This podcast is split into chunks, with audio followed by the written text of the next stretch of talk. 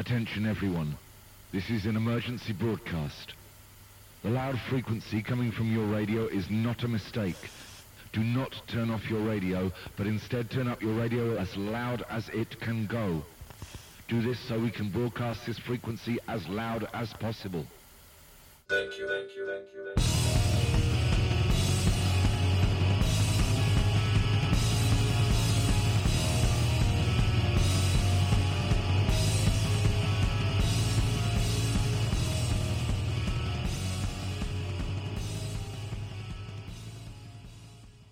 And welcome to another episode of Game Stuff. I'm your gaming gal, Clyde, and with me today is Roberto. What's up, Roberto? Doing pretty okay, staying cool in this hot summer. And I'm joined by Joe. What's up, Joe? I'm doing good. How are you guys today? And Corey. What's up, Corey from Canada? Not much. Just coming back down to sit. I missed you guys for the last week, so came back in, bringing in some stats, and I'm ready to talk about them. For those of you that are new to this podcast, we are a conversational podcast for gamers, by gamers, about gaming.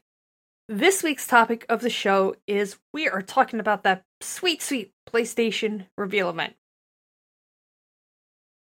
Now, normally, before we get everything started, I talk about the backlog beatdown, and of course we talk about what we've been gaming. But this week, because of everything that was announced at that conference, we are jumping straight into it. Because it's all about the games here at GameStop. Ain't nobody got time for that. Before that, I came with some statistics, and I said I was going to talk about them at the beginning of the show. So I looked up, because we had the statistics on the PS3, and we all wanted to know the reasoning of it. So the way it worked was the Xbox 360 came out first, 1 year before the PS3.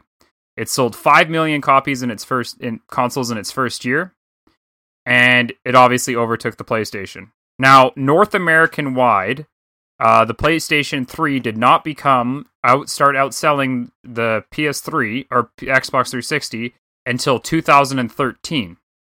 But worldwide,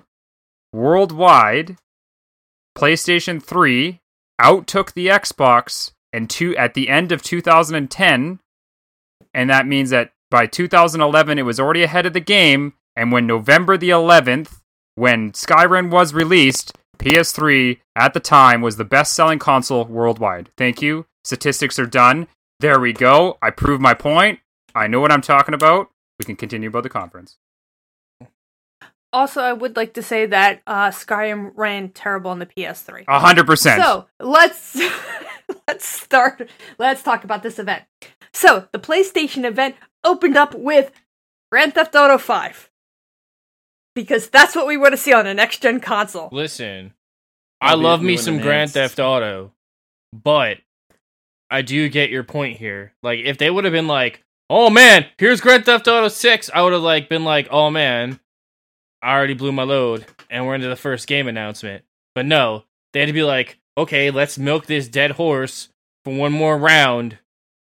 And I can't wait till they milk it again. Like, I'm waiting for them for the Nintendo conference. And it's like, Grand Theft Auto 5 for Switch with no online because it can't handle it. That'll be the day, right? Now I have a question for you about Grand Theft Auto 5. Is it going to be the next Skyrim? It already is. I mean, it's already surpassed Skyrim. How many copies it sold? It's the highest selling video game of all time, besides Tetris. But the cool thing is, just on the point of that, the one thing I took away from that, which the way I looked at it, is they said that the online will be free for PS5 users, which I don't know if it's going to be like that for everyone, or if it's just PS5. That means that, you know, Sony's putting the right foot forward, realizing that, you know, what people play in Grand Theft Auto 5 right now is online only. And it's free for us, so, I mean, big push on Sony to get that exclusive right there for that. Alright, let's go to more interesting, the next reveal, which is Spider-Man Miles Morales. Fuck yeah! We had a lot of debate. Oh, we're not allowed to curse, apparently. Remember? No, we have to tone it down. He doesn't mind if... Hell yeah! Said viewer, or listener, does not mind if we curse. He said to just limit the cursing, because if he would like to listen to this at his place of employment, he would like to be able to do that. So, shout out to said listener We hear you, and we will try. But for this show, I can't guarantee anything, sir. Because well, the other thing I realized, too, is that, so you're telling me that he listens to it at work, where he has the volume high enough that his boss can listen to it, and he wants us to change it so that we don't curse. But, I mean, if I was a boss and I knew you were listening to a podcast loud enough that I can hear the guy drop the F-bomb, I mean, I don't know. That's... All right, so we had a lot of debate with this, but we figured this out. Spider-Man Miles Morales is an expansion to the Spider-Man game. It will include an enhanced version of the original game. No. It is equivalent... No, it won't. It is a standalone title that will be like Lost Legacy, and it will be like First Light for Infamous. Yeah, it's 20 hours. So it's going to be its own game that's 20 hours long. That's just Miles Morales. It's not going to include the original, which, you know, in all honesty, I'm hoping that they have it as a pre-order bonus. No. I said enhanced version. I think what's going to happen is, because I think they're upscaling the PS4 version so it can be played on the PS5 and it's backwards and compatible, and when you get the expansion, it will be able to enhance your ability to play it on the PS5. All right, so I'm going to chime in here. I think if you have the disc version, all you have to do is pop in the PS4 version and it'll enhance it. I think if you don't have the disc version, they're either going to patch it similar. I think they're going to do a similar thing that they've already confirmed it, though. That Xbox did, where they're going to patch in enhancements. You're not going to have to pay to rebuy games. Like, I don't think Sony's going to be able to go down that path. Yeah, they've already confirmed that. I don't think Sony's going to be able to go down that path and have it be viable for them. They'll get eaten alive. It'll be like when Xbox is like, "Here's how you trade games," and then they failed. Then their whole fucking console generation's over because they thought it was funny to be like, here's how you trade games and DRM, and then it was too late because everybody all went off and bought PS4s and reserved those. So don't shoot yourself in the foot too early. That's the thing here. Roberto, what do you think about Spider-Man? Having finished Spider-Man on the PS4 about a couple of months ago during the initial days of the lockdown, and it was of course, it is, believe the hype. It was absolutely one of the best licensed superhero video games of all time. A great open world action game, and a game I highly encourage everyone, even if you are the furthest of interest from the MCU and Marvel and superheroes, you should absolutely play. Now, the fact that they revealed Miles Morales does kind of, you know, segue from the events of the original game. So if you want to know why Miles Morales is Spider-Man, you got to play the original. I'll say that I'm excited. I pretty much knew this was going to happen, but I'm excited and happy that they're going to go in this direction. It does look like it takes place a few years after the events of the Spider-Man PS4 game, and I can imagine that it's definitely going to be its own thing, its own style, its own kind of gameplay, and where it picks off, given the events of the Spider-Man PS4, is going to be extremely interesting, given that a lot happened, and there's actually the DLC, which I didn't play yet. I just completed the core game. So this is going to be very fascinating. I hope that it's a lot more than just like a 20-hour game. It would be nice if it just became its own thing. I mean, you got to think, though, Roberto, like a 20-hour game is a standard game. That's a game. 20 hours is not enough to be a full experience. I know. I guess what it is just I really liked everything that happened regarding Spider-Man PS4. I feel that was such a beautiful interpretation of the world of Spider-Man, an elegant and powerful, profound interpretation of Peter Parker and the people that he meets and the story and everything that he's about. Most particularly is of the fact of his relation with Miles, which, once again, you have to see for yourself. Some people commented and said, wow, this like feels like kind of like there's crumbs left over after the main meal, you know? Like, or leftovers, and I'm just kind of like, nah, this isn't it at all. Because people were questioning, like, the original Spider-Man, the PS4 Spider-Man, was released in September 2018. This game is slated, obviously, for release in holiday 2020, I imagine November or December. So how can they make a game like that in two years? And the answer is, you have good logistics. Killzone 2 was released in February 2009, for example. Killzone 3 was released in March of 2011. So if you got a game plan in place, you got the logistics, you know what you're doing, you could release a full-fledged game in 2 years. So, well, I mean, you think about it too, right? Like, you got to remember that a lot of people don't realize, and I said this last week, and this is why I knew we were going to get some type of Spider-Man game, is they were already showing PS4 Spider-Man running on a PS5 using the SSD 6 months after they had it. Like, they were showing it running on a PS5. Yeah, to show that means that they were already knowing that was coming. And I have a feeling that they already built the engine so that it would be an easy transfer to the PS5. So really all they had to do after that is, here's Miles Morales, here's his powers, here's his whatever, here's the story. They're not having to rebuild an engine. They're not having to rebuild a whole game. The world's already there.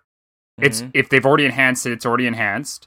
If if he moves kind of the same way as Spider-Man, there's a lot of things they don't have to add. If the enemy types are almost going to be the exact same, except for maybe like 20 or 30 more, I mean, that's easy add-ons. It doesn't take much to program in, whereas if they had to sit there and go from the ground up, like when we saw Spider-Man on PS3 to PS4, I mean, that's a huge difference. This is not a big step, really. So I really think what happened here was similar to what Kalai was saying, that it was an enhanced version. I think at the jump, they were going to launch PS5 with an enhanced version of the Spider-Man game. I do think that. And I think that the Miles Morales stuff was going to be more DLC. I actually think there was more Miles Morales DLC that they left out of the main game. Because it seemed so weird that they only had that one chapter that you played as him, and there was nothing else. I thought he was supposed to be in one of the DLCs, and that just never happened. So I'm thinking that game, what happened was when they started working on the enhanced version, they're like, well, it's kind of like similar to what happened with Lost Legacy, right? Lost Legacy was only supposed to be a DLC, but then it morphed into something that was so much more than that. It became bigger. The project became bigger than just selling it as a DLC, but the problem with Lost Legacy is they fucked up, and they were like, oh, well, it's included in the season pass, and they couldn't turn back from that. Like, they already said it had to be included, so they lost money there. Sony didn't lose money this time. They're like, no, we're going to make this a standalone. I'm probably thinking this is going to be like a $40 experience, because they didn't... I don't think we're getting a price jump in the price we're going to pay for games this generation. I think that maybe might happen next generation, if there is a next generation. But I mean, we didn't think there was going to be a next generation this time, so I'm just going to say the game's probably going to be like around $40. I think it's going to be around 20 hours. I think it's going to be a full experience. I really just hope I don't have to fucking collect 100 backpacks. Not that they were all that bad to find. They were already marked on the map, and they were fun. I just don't want to do it again. Like, can I collect, like, I don't know, like... all right. Spray walls. Pigeon. Yeah, I don't know. Something different. I'd say USB. It's going to be USB flash drives, because he's... from what I gather, he's big into computer engineering, so... Skateboards. Maybe that. So... anyways, let's move on. Kalai, what's next? Wait, Kalai, did you have to do something else? I have something to say. Oh, sorry. Yeah.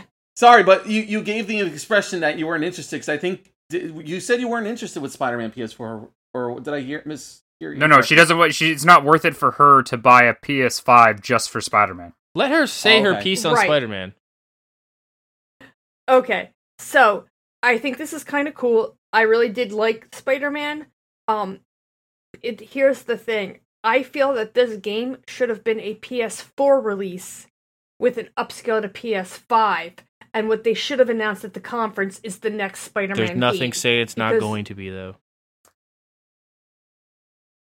That's true, but at the same time, they should have announced a second Spider-Man. I don't think they have that amount of time.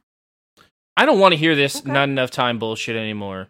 Kalai, well, no, I'm talking about the idea. Wait, no, Kalai, finish your thought, and then I will chime in with your answer to your question, sir. Kalai, finish your thought, please. I feel that they're running out the Spider-Man. Like, it's really cool. I'm not a Miles Morales fan. Like, I'm a Peter Parker fan. I grew up with Peter Parker. And so, for me, Miles Morales is a cool thing, but it's not like I gotta buy this console type of thing. So... I would think that after the 2018, how well that game did, that after 2 years later, they should already be working on another game and not an expansion, A. B, they announce things early all the time and then push everything back anyways, because it's Sony. A lot of people do that. So to tackle your question, sir, and what was it again? No, say your piece again so I can chime in again. So my piece is that the idea is that when it comes to a game where if they want to have a full story that's going to connect the entire world and have an in-depth like build character building like they did with the original PS4 Spider-Man, it's not going to be done in 2 years. And pause. So they can make a full game in 2 years. They make Assassin's Creed quicker than that. And they're pretty yeah, but Assassin's Creed games. No, but look at Assassin's Creed Origin, which was the best Assassin's Creed by far for a lot of people, took 3 years of development. Don't even tell me Assassin's Creed. Once you build an engine, Corey, the engine is there. You just have to build on top of it. So how long did it take? How long did it take from Origins to Odyssey? It still took 2.5 years, and that was with a separate team working on it since the build of Origins. It was a separate team to start or Odyssey that was working at the same time as Origin started, which was a four-year cycle. So how do we not know that there was a separate team working on another Spider-Man game as soon as the other one was close to completion? Because they were working on Ratchet and Clank. Thank you. We've already been told there was two teams. We were told there was two teams that were working on two games. Now, we all thought that it was two different versions of Spider-Man. Now we find out that one team was working on Insomniac Games, working on Ratchet and Clank, the other team working on Spider-Man. We know there's only one team. And that's what I'm trying to say, is that in 4 years, we will see a new Spider-Man. No, we'll see a new Spider-Man next year. We will get the next Spider-Man game will be released next year. And I think the next Spider-Man is going to be a cooperative. You want to hear the real thing? I think we're going to see it with Miles Morales and Peter Parker as two playable versions of characters. That's why we're getting this side story thing, is because they're trying to get the hype for Miles Morales to get it so people play both. Roberto, you want it? Here's my E3 prediction of next year. Oh, Jesus. You watch. All right, and try to. My E3 prediction is there won't be an E3. Yeah, mine too. Hey, Roberto, do you have any closing comments on Spider-Man? I know you loved this game, and I know it took you a while to get around to it, but once you did, you were hooked, and you pretty much beat it in like a week, right? It didn't take you long to beat it. You pretty much sat down and planned through it. Yeah, because once again, for me, it's that Spider-Man was one of the first heroes to look up to. 100%. I think the very, very first hero I can recall seeing would have been like Luke Skywalker, Superman, Batman. I think it was Superman or Batman first. No, it was Batman first before Superman. But my point is Spider-Man was along those very first things that you just connected to. 100%. So that got me hooked into finishing the game. I mean, he's my favorite superhero of all time. Yeah. So. But anyway, so seeing this, I feel that this is a very good step. I would hope to believe that this is going to be a long-term marathon for Spider-Man and Insomniac and not just like a one-off thing. I feel that they have a very great talent, very excellent structures with the way they swing, the swinging mechanics are done just right, the combat. So I would love to see Miles Morales and what he does, especially given that Spider-Verse, which came out in 2018, was hands down one of the best Spider-Man video games of all time, movies of all time, and I would just love to see this grow. Wherever it goes, I'm all for it. So maybe we won't get the next game next year. Maybe we'll get it the following year, and it will come out the week that Spider-Verse 2 comes out. Well, because on top of that, you have to. That's a good point. On top of that, Insomniac's been working on a Ratchet and Clank game, and was that next? You know. I don't think that was next, but I think it was. No, we'll get there. We'll get there. But my point is that they've got horsepower, especially now that they're acquired by Sony. So, I think there's a lot of torque that they're willing. 100%. Sony put some power behind them, and it really shows. No. I do wish they would give an HD remaster of Resistance, and maybe even consider doing like an update to their first game, Disruptor. Like, I wouldn't mind playing that game again with modern controls. I want Disruptor on the Switch so bad. It'd be sweet. Mm-hmm. All right, the next game is Joe's orgasm game. The next game is one that I particularly have no interest in. So I'm going to tell you the game and hand it off to Joe, because I know he does. The next game is Gran Turismo 7. Which, of course, is a racing game. I'm terrible at racing games, so I kind of, blanked out on this this reveal. Joe? So did Joe. I wish that we had the footage to show my reaction when they announced this game, because I screamed so loud. And Corey was like, I knew it was Gran Turismo as soon as the developer came on, because he's very known. He's been the developer for that studio for a long time. They've worked on many Gran Turismo games, but when I saw like the words come across the screen that said so like real, let's go. Yeah, I was like, let's go. When I saw the words across the screen that said real campaign, I lost my shit. Because I'm getting what I want. There's a literal reason why I said Joe. Like literally, I thought either Joe had like you know the dying screams of a human being when they scream so hard and like it's just you know that you're gonna have to clean up something afterwards. Or if you're like next door to someone, you're in that shady hotel down the corner. That's a really dark and morbid thing to happen. Or you're at a hotel. No, or you're at a hotel and you hear something next door. Stop. That's what Joe was doing. So like, stop. So I was really excited for this. Like this is a game that I will buy a PS5 for at launch. Like this sold me. I don't need to see anything else now. Like I told Corey, I'm like, I'm good. I'm buying it day one. Like I wasn't going to. I had no aspirations, but like Gran Turismo with a full mother effing campaign. See, I'm trying. I'm trying to curb the cursing.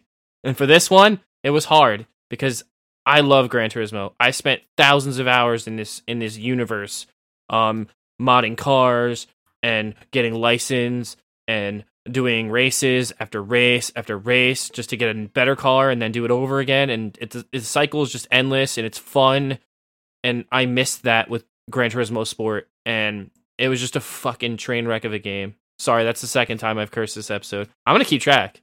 It was a train wreck. That game was a train wreck. Like, it was all online. All they cared about was their online GT Sports universe that they were trying to build, this whole esports thing around Gran Turismo, and it was just a shame. It's a shame that they left the original concept of the game like totally behind, and the gamers let them know. They let them have it. Like even the people who were into the like the esport aspect of the game, they were like, "Where's the campaign? We missed the campaign." And then when they gave us this like half-butt campaign where it's like, "Oh, well, can we say the word ass? Is that a curse?" But say the word but. I mean, I guess you could say ass. They say ass on cable, right? Let's keep it cable friendly. Butt. Let's keep it cable friendly. Booty. Here. Booty. Just say booty. Yes, the game was booty. Like booty. Actually, that might mean good thing. It depends on who's listening. All right. How about this? Let's hear what else people think, because we think we like it. What about you, Roberto? Is Gran Turismo something that you would play? Like, I haven't played a Gran Turismo video game in a long time. I suppose probably I would, like, at a discount, just, I do remember the games I did play, I did respect the realism. I guess now would probably be much more accessible, because I think that there was just a high price of entry to the original Gran Turismos, because it's just, like, you had to really work hard to get to, like, the fast cars and the big ones, and they always had a problem with, like, getting the sensation of speed. Like, you would always... The speedometer would say you're going 100 miles per hour, and it feels like you're going 30. Oh yeah. The PS1 days, they really couldn't. I hated that, and I just I'm like, this isn't really fun. This is a different case. On the other hand, I mean, now they're gonna have a whole campaign. They're obviously trying to modernize it. I think that they're gonna have more of a means to make it more accessible and still there for the Gran Turismo diehards. I also think there's a lot of things that we have to factor in: the multiplayer, the single player, the modes. What kind of cars are going to be in? Everything. Any kind of events. And I also have to say the soundtrack, because the soundtrack was kind of a big highlight of Gran Turismo. And we'll have to wait and see how that goes. I don't know if I'd buy it at launch. I mean, I suppose maybe I just go for it just because. I mean, it's going to be there. But, I think it's going to be a launch game. Yeah. It said holiday, but I think everything says holiday because they didn't give the release date of the console yet. So that's something we didn't even talk about yet. They did every game that's been announced so far. They've just said holiday. So, there was some that said 2021 as well. Well, yes, so. But any of the ones that were launch games are holiday. They just said holiday, yeah. And I think that's because we're that's a topic for when we talk about the console for sure. Yeah, definitely. Right, but also you have to just once again factor in that we're in a position where everything's going digital, and even conventions that were rescheduled are starting just to cancel because it's just they cannot they can't happen in person. My point is that I'm thinking they're going to save those kinds of news for the digital announcements. Yeah, I think so too. Exactly. I'm super hyped for this game. I know Corey will play with me. I know Corey's definitely going to get it. I was going to ask what Corey's opinion is. Well, yeah, so like the last big GTA game I played was when GTA they came game? Out with... Gran Turismo was when they came out with Joe remembers it, Gran Turismo 6 Prologue. Which was like a demo. That's where all the problems started. The last one I bought was Prologue, and like I remember playing like I didn't play a lot of the first and the second one. The big one for me was 3 and 4 when it came to the PS2 and PS3 era. And I mean, I really don't like racing sims. I'm one of those guys that don't like racing sims, but the reason why I like Gran Turismo over a lot of the other simulation ones is because they let you play with any car, and I like the idea of being able to pick the Mini Coupe, like an 80 Mini Coupe, or like a 90s Honda Civic, or a Bug, or whatever, because my big issue, like even when it comes to playing Need for Speed Heat, the big issue I have with that is you get to a point in Need for Speed Heat, by the time you're halfway through the game, you're having to buy Porsches or supercars. There's no, I'm going to mod a Supra or a Toyota to match these cars. I have to buy this stupid Porsche or Lambo to compete. And I don't like the idea of if I'm going to be in a supercar race, I don't mind that. But if I like to just race have a Honda race or well, it's have cool. a Mini Coupe race. They make all those races. Yeah. That's what I mean. Like, one of the coolest ones I loved was... They force you to play with every car. Yeah, in Prologue, one of my favorite races to play was actually the... did you ever play, Joe, when they had the Nisa Micro... The Micro race, where literally every car was a Nisa Micro. So you have these little tiny, like, micro cars that have, like, 60 horsepower, and you're all like... Bleh! And they had the go-karts, which I thought was super cool. And, I mean... to me, that's what I like, right? And the idea that we didn't get much of a story in Prologue, it was more or less like, here's your races. We didn't have the standard story, like you earn the money, you go to a dealership, you buy your car, and then your car like gets depreciated value as you race it more, and you have to sell it. Like, it was cool to see that happen, and I'm glad to come back when they actually start doing it right. I'm super psyched. Okay, the next game, of course, is everybody's excited about. Ratchet and Clank Rift Apart. Thank God there's a new Ratchet and Clank game. That's all I have to say. Like, thank God it's back. So excited. All right, let's start with Roberto this time, since we started with Joe last time. Roberto, what's your thoughts on Ratchet and Clank? I admit that one of the bigger sins that I've had is that I haven't caught up on the franchise. I played the first two games. I liked it. For some reason, I never played the third game. I almost finished Return to the Nexus, and I never finished it for some reason. And then I never played A Quest in Time or any of the other ones.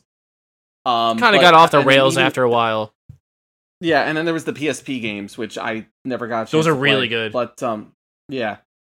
So seeing this, however, I did play the 2016 game. I was going to ask you that. Did you play the remake? I have to still finish it. It's really good. For what I played, it was great. And honestly, seeing these guys return is a very warming sight, because I feel that the characters, the humor, the sci-fi world depicted, there's just something very charming about the whole thing that has really lingered for a long time. The first Ratchet and Clank came out back in like 2001 or 2002, I think. And seeing this game the way it is, revisiting old worlds, introducing a new world, new characters at female Lombax at the end. I mean, it was pretty cool. I love what they're doing with this, and the fact that they're going to be expanding the world more. I hope that it's going to be much larger than it's ever been before. I mean, with more weapons and more abilities. I like the whole warp thing, like with the dimensional rifts, and I kind of feel like they're going to have a few cheeky moments with Sony things. I mean, I was kind of like waiting for a moment for them to warp into, I don't know, Naxx World, you know? Or, like, maybe warp into Resistance by accident and just, like, you know, have a little moment like that, which is totally possible. They could totally go in that direction. This is Insomniac's baby, basically. Like, this is a game that they made so many editions of over the years, and it was like the bread, the butter, the everything, you know, in the bread and the butter, which would be like salami or roast beef or something. So, yeah, it's, I know. I'm making a weird metaphor with food, but point is, this is really cool. I would absolutely pick this up at launch. I just have to catch the hell up on all the other Ratchet and Clanks. The gameplay is excellent. It's gonna have those same classic weapons, that Pixar-like world, the humor, the characters. The new character at the end, everybody went crazy over. She doesn't have a name yet, but she, you know, had that cool look. She had that robot arm. So I think they're gonna go a little Sonic the Hedgehog here with the whole roboticization of innocent creatures, and then she's probably someone who got partially roboticized and just to fight back or whatever. So there's a lot to look forward to here. I highly encourage everyone, definitely get involved. Try and play the older Ratchet and Clanks if you can, especially the 2015-16 one. What about you, Corey? I mean, I love the 2016 one. I think that that's cool. That I'm hoping that this game is just a direct sequel to 2016, which I'm assuming that's what they're doing, because they would just remake it from... They're not going to make this... Joe, don't you shake your head. It's not. They're not going to make this... They're not going to make this a sequel to Up Your Arsenal. They're going to make this from the 2016, because that's the last Ratchet and Clank we had. I'm not saying... It's going to be in that universe where... Really, it was the first game remade anyway, so it's not like... You think so it's not like it's going to... Fuck all the rest of these games, they're going to retcon them. Well, I have a feeling they might. I mean, it's hard to say if they do or don't. It doesn't really matter to me. I mean, I've played pretty much all of them. I actually platinumed the 2016 one. I mean, you can retcon 4 on. I'll be fine with that. I had to platinum it twice. I had to play through the entire game twice because I missed a boss, which was stupid, but it was a mini boss or something dumb. But either way, like, it's a great game. I love the series. I like the idea of introducing the second Lombax character, and I'm really hoping that maybe they go the Up Your Arsenal way and maybe have a co-op mode that is available. Do that we see 2 different Lombaxes. I think it might be maybe like Up Your Arsenal, where there's a secondary campaign that's just built for co-op. I hope that's what it is. I could be wrong. But, I mean, other than that, this is definitely a day one purchase for me. I love this game with all my heart. I mean, what about you, Kalai? Because did you play much of the old ones or the new one? Nope. How about you, Joe? Aww. So I really. It's okay, Kalai. It's okay. It's okay not to have experience with the franchise. It happens. I mean, not everybody can play. Does it look interesting to you, Kalai? Though, like, that's what I would like to know. I mean, you talk about how you want shooters first, or like, you know, a shooter that has a story. I mean, this is. I mean, you think about it. Gears is one of your favorite games. I mean, yes, this is like animals. It's not humans that you're doing. It doesn't have grotesque violence and chain guns and everything like that. But you do get to blow things up. So, I mean, is this something? We know you're not going to buy a PS5 for this game, but magically, if a PS5 fell in your lap, would this be a game that you would look at picking up? Are you telling me you're going to buy me a PlayStation 5? I mean, no, what I was hinting to, That's what I heard. What about you, Joe? Whoa, wait a second here. Hey, man. Looks like somebody might benefit from some Corey privilege here. Yeah, Corey privilege. So I have one of the Ratchet and Clanks on Vita, and I really couldn't get into it. You have the new one on PS4. As a matter of fact, chances are you have the collection. And there was... Yeah, so that's... Oh, yeah, that was given away free, too. I think that, Kalai, you should probably revisit the 16 one, because the PS2 ones, the remake, what you have on the Vita, those are the PS2 ones. And the controls... This is a time before twin joysticks, really. And they were terrible. And modern... The controls aren't so good. And obviously the visuals and all that stuff. I strongly recommend playing the 16 one, because they modernize everything. It looks like a Pixar film. The action's better. The weapons are better. So... You mean the remake? Yes. Yeah, remake's fantastic. Fantastic game. I need like 2 more trophies to platinum that game, and I'll never get them. So, definitely play the 16 one, Kalai. Yeah, it's awesome. Okay. I'm not a Pixar fan. Joe, what did you... Clyde. Oh, Wow, shots fired at Roberto. I feel your pain, Roberto. I feel you, bro. I got you. Pixar forever, bro. I wish I had. I should have a Bacardi rum here right now. It's okay. It's okay. Just don't curse. I liked Up. I like Up. We're just not allowed to. Up sucks. I'm sorry. Whoa! Wait a second. Yep. Joe. Yep. I'm throwing that heat. Joe. Throwing that heat. But anyway, this isn't film stuff right now. This is game stuff. So yeah, I'll let you get away with this one for now. So your Ratchet and Clank. We gotta talk after this, Kalai. so honestly, Kalai, you're wrong. It's okay. They're one of the greatest film companies in modern history, at least in the last 20 years. Well, I thought we talked. Whoa, Joe! This is not film stuff. This is game stuff. Can we please hear your conversation about Ratchet and Clank? Film stuff coming soon, by the way. Cheap plug. Anyway, cheap plug. So Ratchet and Clank looks amazing.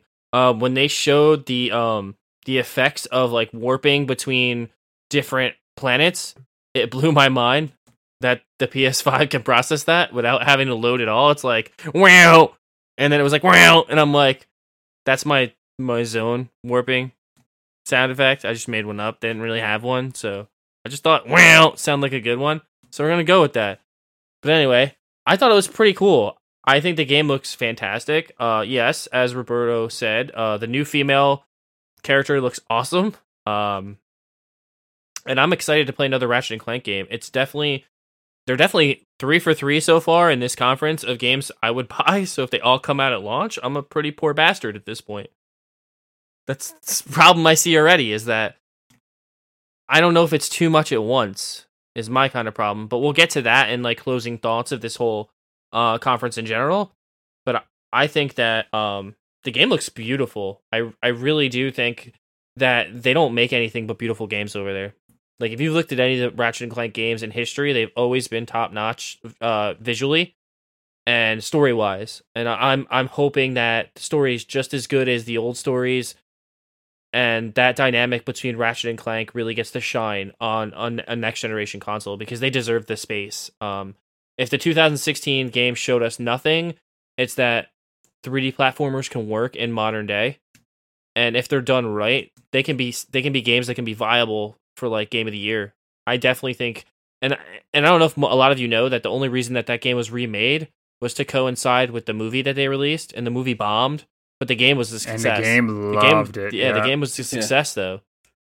So it shows you like, you know, Sony has a thing here with certain franchises that they should really bring back. And I think, I hope this serves as like a note for them to bring back more franchises.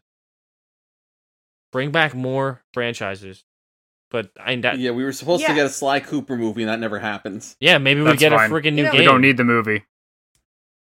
Yeah, I totally get Ratchet and Clank for the people that are big diehard. I think you would like it, Clyde. I really do. I think if you gave it a fair shake, I think you would like it. It's a really easy platformer to get into. It's cool because you have all these different weapons that you can use and different things to kill enemies. It's a really cool game, and the humor is great. So, next on the list is Project Athena from Square Enix. Looked goddamn gorgeous. Cool. It looks gorgeous. I mean, I wish it wasn't a tech demo from 4 years ago, but it looked damn well gorgeous. I mean, Corey and I are both hyping up because we thought it was going to be Final Fantasy 16. We're like, here we go! It's Final Fantasy 16! And then it's like, no, it's not. But it could still be, because they could just name it Final Fantasy 16 after calling it Project Athena for years. No. I would like to give props to Square Enix at this point, because they didn't say they're making another Final Fantasy. Oh, they are. They're making like 2 or 3 right now. You know, that's what they do. They're making Final Fantasy. We know where they're making one. I know, but I want to see them make other. I do too. Stuff. I mean, the whole thing, and this is my big thing that people say about Final Fantasy, is you want them to make other stuff, but people love RPGs that Square makes, and all they're really doing with Final Fantasy is just giving you a different battle system. It's a different set of characters. It's a different world. It's a different everything else. If they literally could have named from 1 to 10 different names, people wouldn't know them any differently. And I agree. It wouldn't make a difference. And that's where... Okay, can we talk about actually Project Athena? Well, this makes sense. Project Athena was originally shown as a tech demo, if anybody remembers, on the new Final Fantasy game when they were showing 15, and everyone thought that it was actually going to be they called it Project Athena, and everyone's like, what is that Project Athena? And they were like, this is the new engine for the new Final Fantasy. That's literally what they told us it was going to be. And it's funny that they actually took the engine of them building a world and whatever in a tech demo, that they're just going to make it something else. I mean, it's cool. What was the engine's name? Project Athena. It was literally called the same thing. No. This game is called Project Athea. Yeah, which Project Athena is different. No. Athea was what it was originally called when they were showing off the engine for the next gen. You can look up the engine, but I know I might be able to pronounce things wrong, but you can look up the engine. They had an engine out that they showed the next gen that was supposed to be Final Fantasy 16. You can look it up. Okay. I'm kind of anyways. I'm a little miffed. Because I thought Square would come out the gate with maybe a new RPG for the PS5. In general, for the whole conference, that's something to save maybe to the end, but I am mad that there are no RPGs announced for the launch of this console. There's none. I mean, but you have to give it up to Square. Like, they just went ahead and released the remake, or the first chunk of a remake, of one of the greatest games of all time. They just announced a new Kingdom Hearts musical rhythm game today. I mean... No. We are not talking about that yet. Right, but I'm just saying that... It's like a remastered of a phone game from like 10 years ago. Okay, but here's... My point is that, remember, video game developer studios are made by humans. Humans are people. We are not cybernetically enhanced or genetically modified persons. And they... be lucky that we have Project Athena, and not Final Fantasy 16 X / circumference of pi. Here you want. So here's my thought on the actual game. I said things. Let's see if Kalai's gonna agree with me. Go, Kalai. I think the game looked beautiful. Yes, I'm very excited for it. However, I do want to see more. I want to see more gameplay and a little bit more because it looked first person shooter, which I really liked. The other thing with this game is it's not a PS5 seller for me because it's also coming to PC. So here's the other thing that I found interesting, and this is what I think it is, because, like I said, we saw an engine that went by the same name many years ago that was supposed to be the engine for Final Fantasy 16. That was their quote, however many years ago that they showed off this stupid engine and whatever. Now, what I think they're doing is this is actually going to be a prequel of the main character for Final Fantasy 16. I think Square... they make Kingdom Hearts and they have 2. Whatever goddamn amount of stupid numbers, and they have X2-3, like Roberto was saying. I think this is going to be a prequel. Once again, E3 predictions. There we go. Joe, what do you think about this beautiful, amazing game? I think the combat looks pretty cool. I think they showed They showed some gunplay, but they also showed swordplay too. So it looks like why it could be a first-person shooter, it could also just be an action game. I mean, it looks like it's very action-heavy. I like how they kind of do this Square thing where it's like all about beauty before like the beast or like the gameplay and the engine. They kind of show off how beautiful of a game they can make. And like Roberto said, it is nice to have something different from Square. It is. But Roberto, just because they're humans doesn't mean they're not working on 15 other games. Because Square's a huge company. What I mean is that you have to move beyond just the Final Fantasy stuff. You have to... I mean, I'm not saying you can't make a Final Fantasy or Kingdom Hearts game ever again. But after a while, you want to be more... Like, I think that Square wants to be known for more. Like, that's why they acquired the DayZ studio. They acquired the guys behind Just Cause. They acquired Avalanche. They acquired the Kane and Lynch guys. Now, Kane and Lynch didn't work out. But Just Cause, they did pretty well. Hitman, for a time before it went independent, was resurrected because of Square. I mean, those are games they mostly publish, though. They don't really make those games. Well, not anymore. I think Square's gonna, like I say, the sad thing is, I think they've got to this point where if they slap Final Fantasy on any title and say it's the new Final Fantasy, they know they can sell 10 million copies without having to be good. But it's a sad thing to say.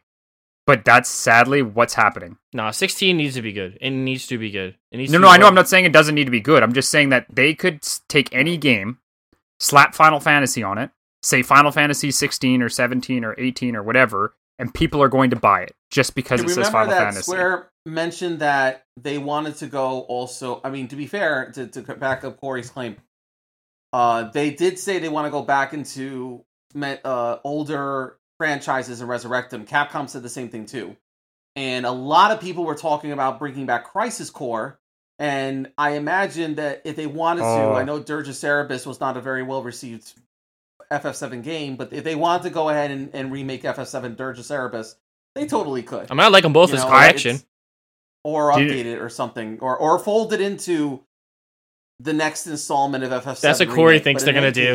Corey thinks they're all going to be folded in as installments. I think all they're going to do is they're just going to pad. They're going to take Crisis Core story. They're going to take Dirge of Cerberus story. They're going to add it in as like these little tiny patches. And I think that's what we're going to get. And it's going to be flushed out world. But the big thing, I think Square, the next game they're going to make, I think is Placid Eve anyway.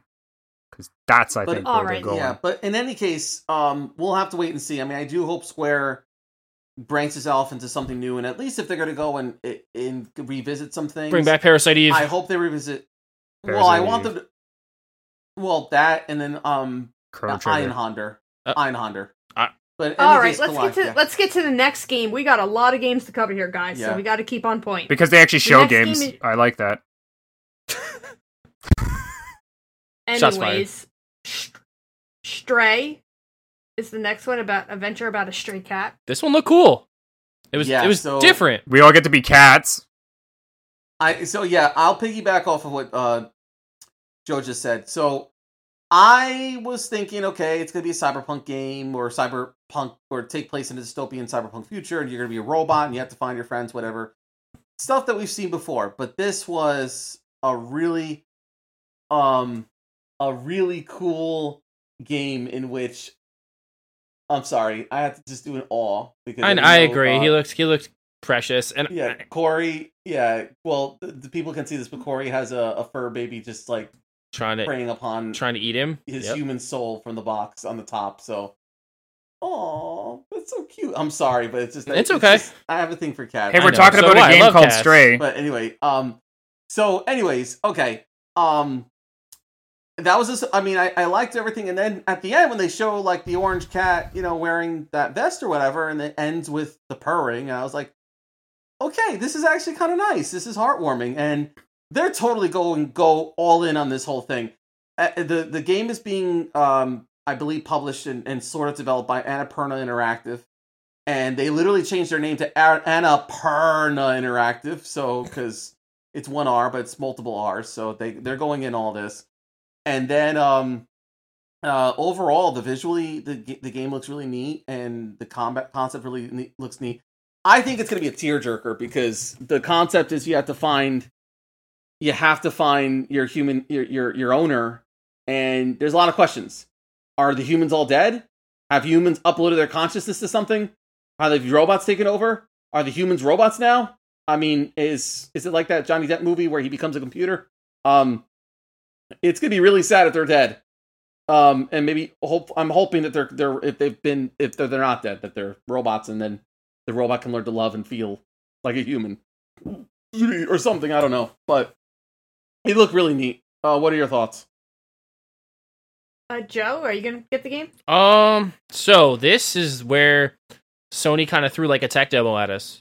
Like this looked like a tech demo. This looked like something where they can show off like how beautiful the PlayStation 5 can look. I also thought and this is the dumbest thing, I also thought this could have been like a 2064 Read Memories like type of game, like kind of like what Roberto was saying, like dystopia and like mechs and androids, because that's what it looked like at the start. I thought it was like, I was like, but to go on Annapurna, they make beautiful games. So this will be a beautiful game. They make games that have a lot of heart and soul to them. So I think this will have a lot of heart and soul into it as well. I think the story will be well crafted. I think it's cool to play as a cat, and it's different. I think something that's different at launch will kind of grab the attention of people who are like, hey, I'm going to try this thing out. And who knows, this might not even be a full retail game. This might be an indie title.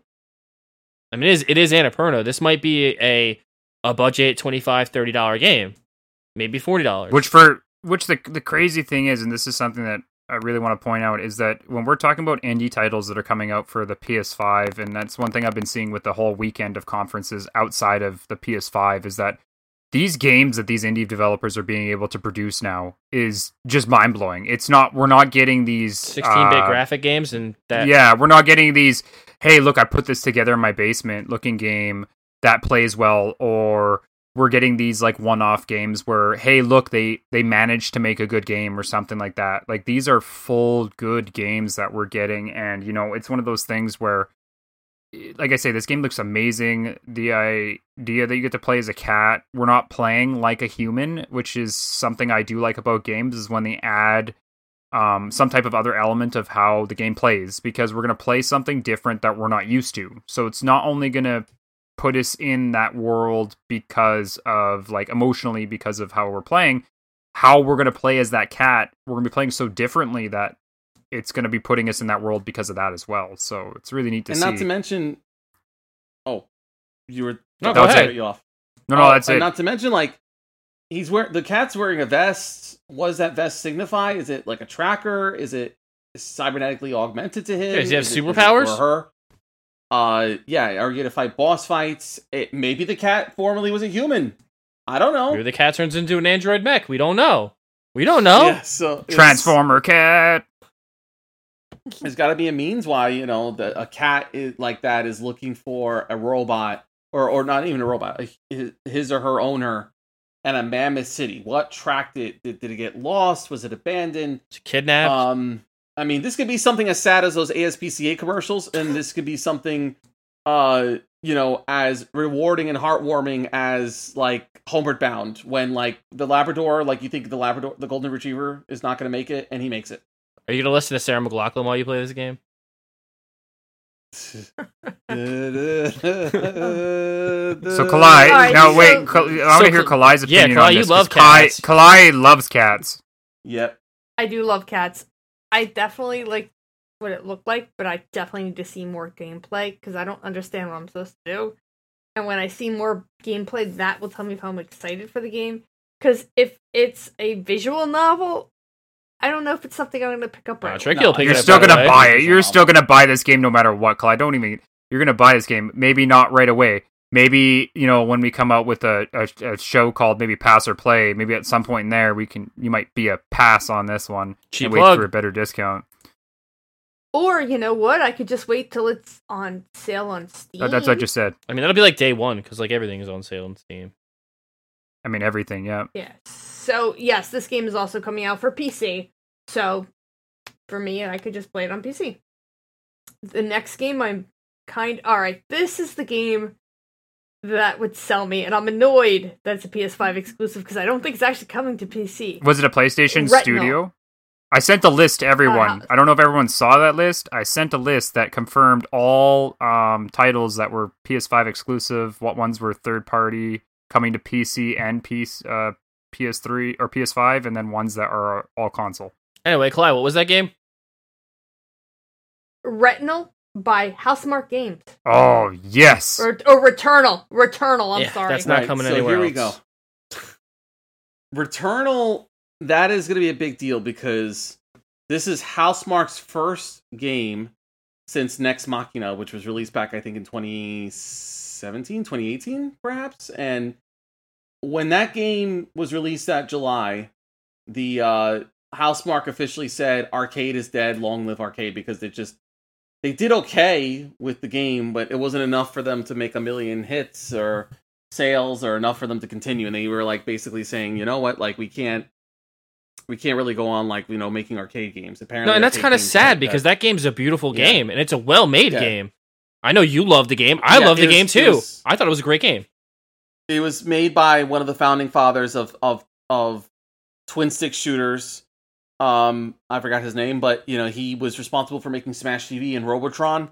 So I was just like, when I first heard about the game, I said, yeah, I need to play this. And yeah, it is one of the best arcade games, twin stick shooters ever made. without a doubt, especially with the soundtrack and everything. But it just broke my heart that it wasn't like a big financial success for the system, even though it was released on PS4 and Windows-based PCs. I wonder if they can get like an Xbox Game Pass subscription or like a deal or a PS Now deal and kind of get that game out in front of the masses, because it deserves to be seen by more people. It really, really does. It's a beautiful, beautiful twin-stick shooter. I wouldn't mind if the game. By the way, the engineer behind Robotron and Smash TV was a man by the name of Eugene Jarvis. He's like basically the father of twin-stick shooters. So without him, we wouldn't have had any kind of anything like this. And but anyways, yeah, I would love for this to come on Xbox and Switch and maybe even next-gen systems, just so then people can get exposed to it more and experience what it is. So as for the game, Returnal. So, it's interesting. It does feel like a Housemarque game. It definitely has this unique combination of being a game that's responsible for being like a third-person shooter, like sci-fi third-person shooter, and a fantasy, and I do like the fact that it's an organic planet that's like feeding into her mind and trying to like rip it apart. I do appreciate the combat. I appreciate what's present. It does feel like a traditional Housemarque game. I mean, it's going to be interesting to see how this game progresses itself, being a single-player adventure and no longer a twin-stick arcade game. And I do like the really like the cosmic horror of it all. It's like Groundhog Day, but like twisted because of the fact that like her mind is playing with her because the planet's messing with her. So we'll have to wait and see. I mean, it looks really good and it'll be good. Joe, are you getting this game? Yes, I will buy anything this company makes. Straight up. Okay. Like I think they have a knack for creating beautiful pieces of art. This is not just a game, it's a piece of art. Like, and I know we're... What about you? Wait, what about you, Corey? He's being a fat ass. With stuff in his face. I didn't eat today. Sorry, Joe, I couldn't help myself. Oh. Didn't eat today. I'm trying to, like, sit here and as Joe likes to say, swearing away over there. You pulled a Roberto. I'm trying to, expand my booty over here. So I'm right now cutting into 2 apple fritters with a knife and fork. I like how you need 2 at the same time. Well, I mean, they expire today, but either way, my opinion on this Housemarque game is amazing. I mean, PS4, like Housemarque came out on the PS4 and dominated that that generation of games. Like Resogun, we had Dead Nation, like so many games that they came out with that I hope Joe downloads off PS Now so we can actually play them and beat them. Because I want to. They're all, most of them are cooperative, which was really crazy too. Resogun cooperative, but like, yeah, they beat Resogun, Dead Nation. I can't remember the other one after that, but I think some of them are cooperative. But I mean, they came out with great games, and the idea that I was really excited to see that they're here now. Because, for one, this means that they've been taking a very long time to develop this game. This is not a game they just came out with out of their butt and like, hey, this game we've been only working on for a year. Like, they've been really putting effort into this. And the idea that it seems like a roguelike game, which is what are popular right now, it just seems like a really cool type of game and story that they're going to be really good at making. And I can't wait to pick this up day one for sure, 100%. Yeah, just disappointed that it's not also on PC. So I'm hoping it comes to PC. Or Kalai, if it was an Xbox exclusive, it would. That's true. I'm just saying. All right, the next game, Sackboy: A Big Adventure. Oh, this was another one. Little Big Planets. Joe and Corey cooperative day one. Oh, 100%. I'm buying this day one. I love Little Big Planet. I love that universe. I am excited for this game. I am truly excited for another. I'm excited that it's literally not Little Big Planet. So it's not like creative. It's just literally. It looks like it's just literally a platformer. Like they've kind of like gone away from like, hey, let's give you all this like stuff to make worlds and do all this nonsense. And it's like, okay, people don't want to do that anymore. People just want to play the game. So let's just make a big game That's what this looks like. This looks like it's going to be a bigger piece of, like, story. Because I think what they did with the last Little Big Planet is they showed that they can create a cohesive story around Sackboy and kind of have that character more fleshed out. Corey, what are your thoughts? I was going to say my thoughts. Here's my prediction on this. Once again, predictions on new stuff is I think... We're not asking you for predictions. No, just... I don't... We should buy it. No, just listen. It's all together. It's all together. My thoughts are this game's amazing. I love the idea that, yes, it is more of a platformer base of what Little Big Planet is good at. And yeah, I like the idea that they made it more of like a 3D world based instead of being a 2D side scroller like we've seen the last however many games. Multiplayer, which super excited about, because it's always fun to play those types of games in multiplayer. Now, prediction time, this is going to be like Mario Maker. I think that they're going to make it so we can get to create our own worlds, and it's going to be the idea that we get to create our own 3D Sackboy worlds, and I'm super excited because that's going to be amazing if me and Joe can sit there and play whatever worlds people play and rate for us, and it's going to be so exciting, and even if it's not, I'm so excited for this game. So you predict it's going to be Mario Maker? Little Big Planet? No, but that's my whole point. See, the way they showed it, a lot of people think it's just going to be a Sackboy adventure game where it's going to be like a tearaway. They think it's going to be another tearaway game where it's just a story-based game where it's a platformer, where I think they're actually going to let us make worlds and it's not just going to be a straight platformer. So I'm super excited. But okay, and so Roberta, you've never played it, so are you yeah, going to get... I might. So my question is, are you going to buy it, never open it, and put it on your shelf? Possibly, just like that other Kingdom Hearts game.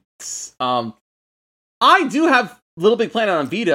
I imagine it's not really worth much anymore because, you know, that was one of the launch games for Vita, and I don't think anyone's sharing planets anymore, but I really should warm up to it, especially because of the fact that I've got a nephew and a niece and a godson, and I want them to play more games than just Roblox, you know? Let me tell you, they're wrapped up in Roblox and Roblox streaming. That's the generation we live in, unfortunately. Yeah, and I feel like there's so much more to that than just Roblox. And they know it. It's just, they don't, you know, I have to just expose them to it and let them see games like Rise of the Guardians and Little Big Planet and things of that sort. I mean, the problem... There was even Mon Nation Racers. I was hoping that we were going to get one, but... You know the cool... Roberto, worst case scenario, Roberto, you can play with us. Yeah, everybody, yeah, me, Joe, you, someone else that's not Kalai, because maybe she'll buy a PS5 day one. If she does, she'll be there too. Yeah. But, all right. Yeah, I mean, I think it looks pretty cool. All right, let's get moving on, because we've got a lot of stuff to cover here. Destruction All-Stars. Day one. I figured for you, because it's basically a beat-em, Smash Brothers. It's like Destruction Derby meets Smash Brothers meets, like, Rocket NBA League. NBA Jam. Oh. Yeah, was anybody else thinking that they were announcing Rocket League 2? No. I 100%. No, I thought it was going to be I thought it was going to be like Rocket League, where it was kind of like a Demolition Derby Rocket League. That's what I thought it was going to be, and then all of a sudden they shot people running. Now, I will admit, man, we should have recorded our reactions to this, because Joe was so excited. He was like, it's another racing game? And then he's like, oh my god, it's a Demolition Derby? What? And then I'm like, oh, people are running. Joe's like, there's people in this game? Power-ups? What? And then, oh man, he was just going crazy, so. Oh my. I mean... Maybe next time we'll figure something out. But yeah, no, this game looks super sweet. I'm super excited. I love Demolition Derby games. I love I like the idea that there's different ways to play it. Like, it's not just about, oh no, I have to be in a car and that person's going to use that power up and whatever. Like, you can be outside of your car dodging other cars and like flipping over cars and doing things as a human being, which is really cool. So. All right, what about you, Roberto? You buying it day one? Maybe. I don't know about day one, probably down the line. It looked pretty cool. I liked what it was. We need more Destruction Derby type games, so and it's really not my type of game, so I'm kinda on your side on this one. Clyde, what are you talking about? You're just gonna be the person running around on the map and not worrying about being in a car. Probably in shooting rockets. Exactly. See, look at. We found a game that we can all play together. Joe and me can drive because we like driving games. You could be that third person that just runs around the arena and F's stuff up. All right, the next one is Goodbye Volcano High. This one looked pretty cool. Yeah, it's on PlayStation 5 and PC. So what do you guys think? Was this a visual novel? Yes. It looks like a visual novel or point and click, something like that. I mean, it's got dinosaurs in it. And I was like, dinosaurs? It had me at dinosaurs. Yeah, that's what I was like. It had me at dinosaurs. I was like, I might play this just because it has dinosaurs. Like, I'm usually not this is for sure a Kathy game. This is 100% a Kathy game. Kathy's going to love this game because she loves visual novels for one and loves dinosaurs. So this is like just an all-in-one package of like craziness. This was the most Tricky Mick game in this entire conference. This has Tricky written all over it. Tricky will platinum this because it'll probably take like an hour and a half. Or who knows, but it looked beautiful. It did look like a beautiful game. I'm glad we're getting a visual novel at launch. I think that audience needs to be catered to. I mean, sucks we're not getting an RPG, but you know, whatever. I'm just a little bitter.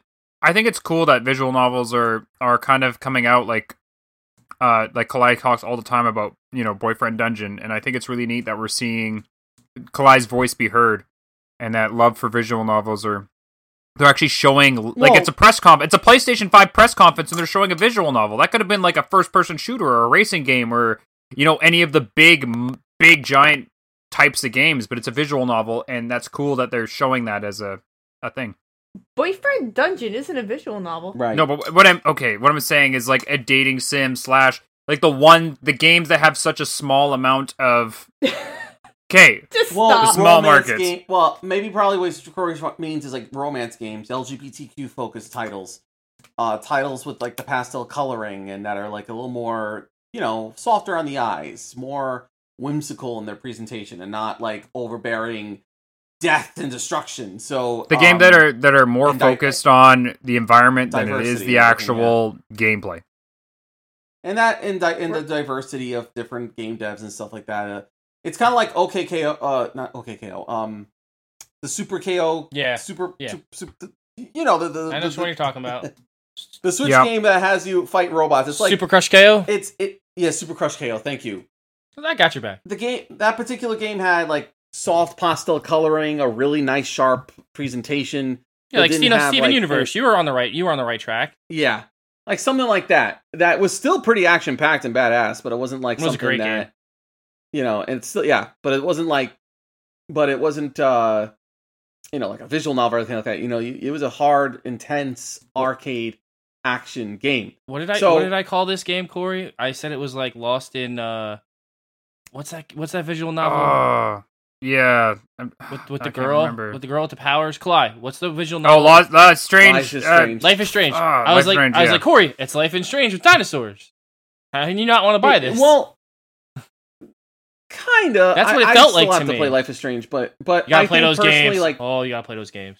I personally, this one I would play. I don't know what it is, but I just like the story that was established. Like, you know, because that's something really real. You know, no matter whoever you are out there, like, you know, high school's that last chance to be a kid, that last chance to do things with with consequence, or that doesn't impact you. There's that last shot of being innocent before being thrown out into the wilderness of the world. And you're always like thinking about the greatness you're going to be. You know, I had a lot of dreams myself growing up of who I was going to be or who I wanted to be. And, you know, life doesn't work exactly as planned. And you find yourself like, are you still seeking that great thing? Are you going to accomplish that great thing? Are you going to fail? You know, like the thoughts like that. Are you saying society's stamped on your... Yes, I know, I'm trying to accelerate, guys. Are you saying society stamped on your dreams?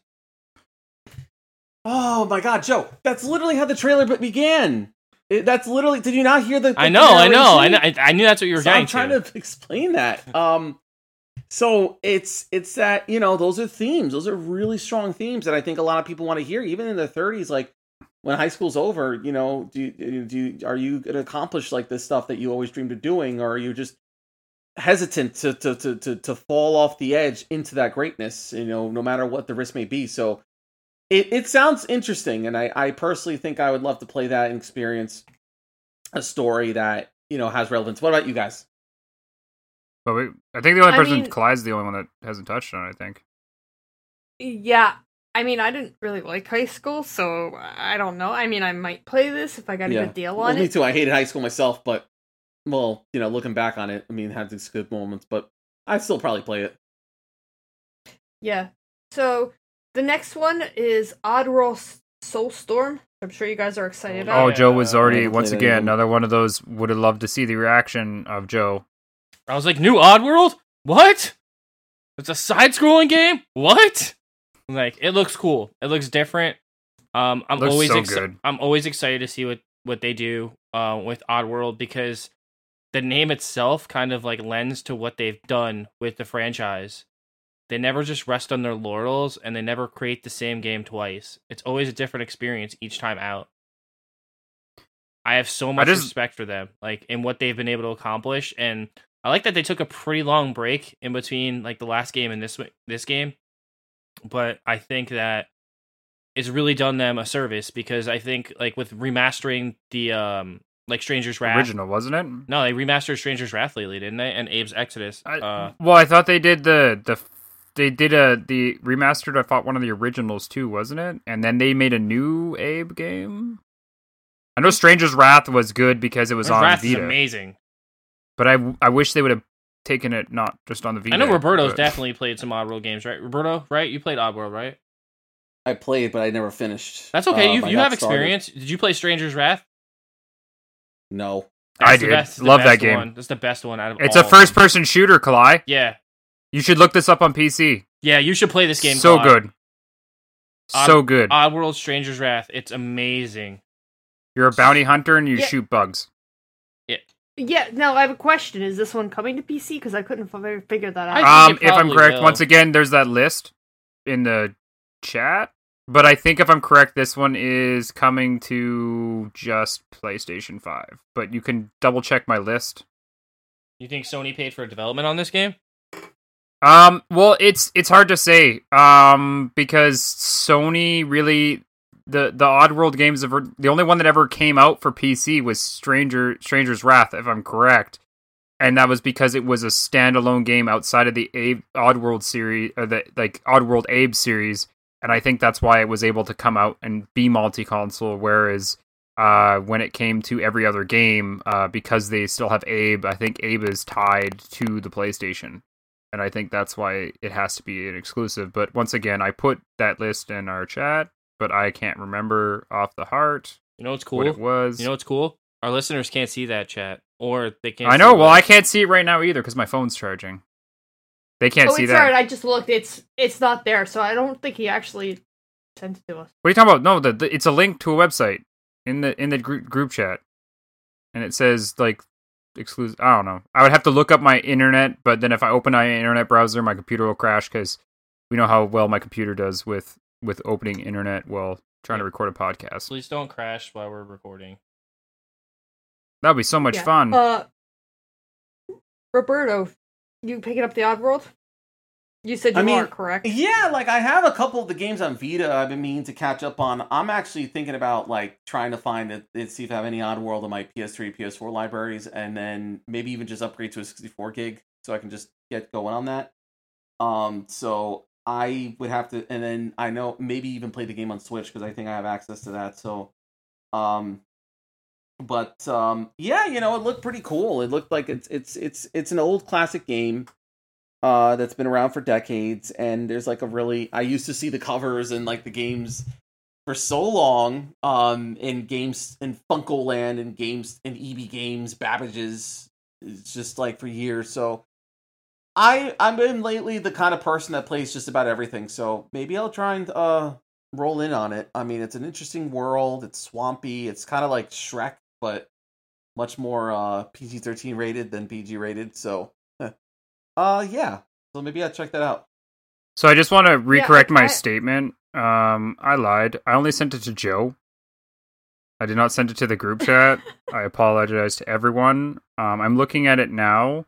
And they say Oddworld is not. Oddworld is a timed exclusive. I want to put like the sound effect from Price is Right. So is Goodball. Yeah. So is Goodbye Volcano High is a timed exclusive. So far, Oddworld is a timed exclusive. Project Athena is also a timed exclusive, and Stray is also a timed exclusive. So Kalai will come to PC. And so the other games we talked about, Miles Morales, Ratchet and Clank, and Gran Turismo Returnal and Sackboy Adventure are all PlayStation exclusive, not coming off that console. But everything else that we've talked about so far is timed exclusive.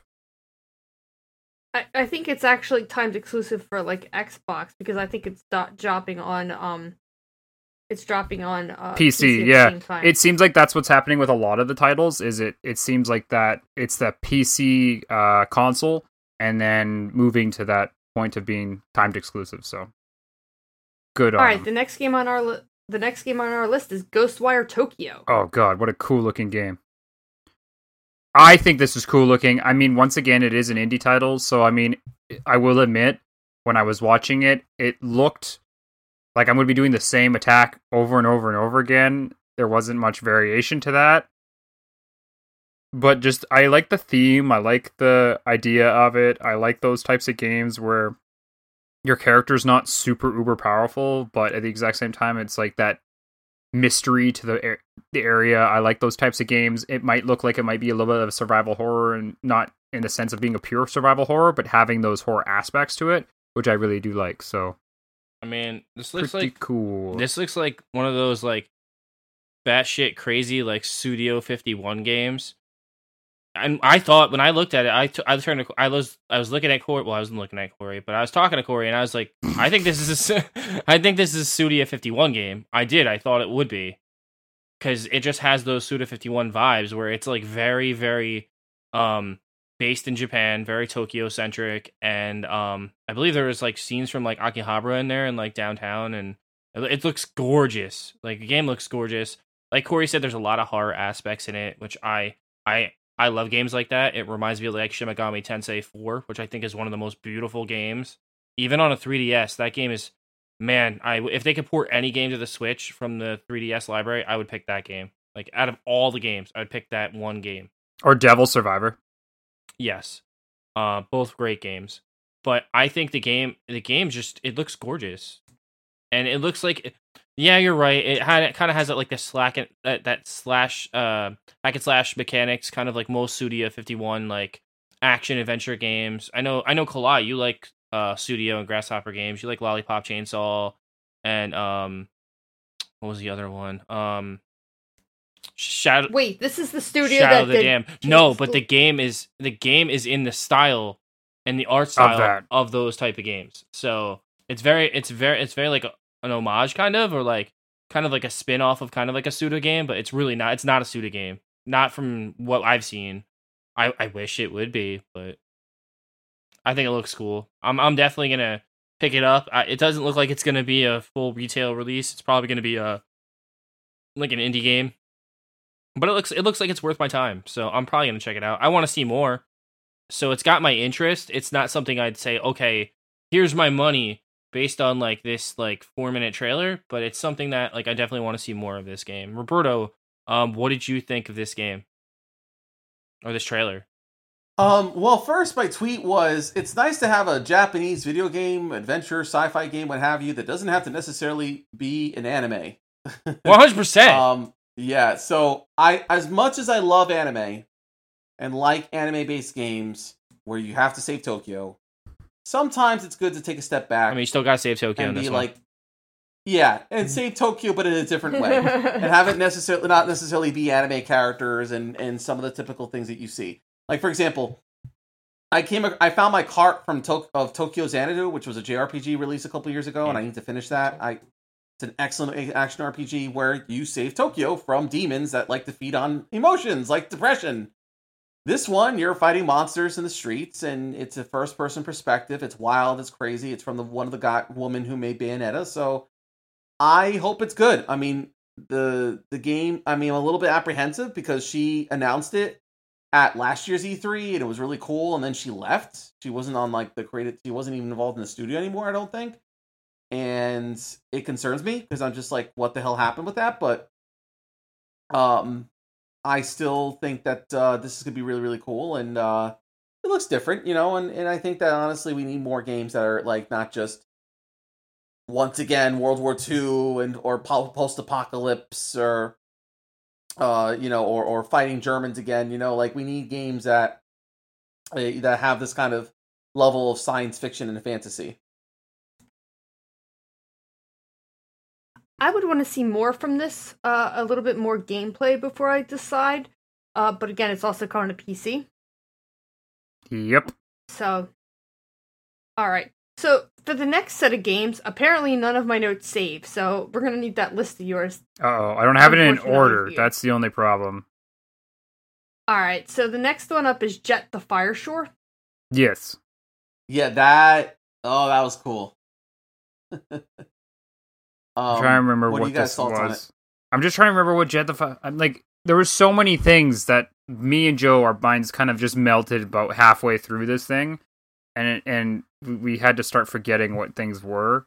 I feel like I needed, like, a cigarette and a cold shower, like, halfway through this presentation, because it's fucking... No, I need to sit there and huddle in a shower and, like, just have a cold shower and just be like, it's not real.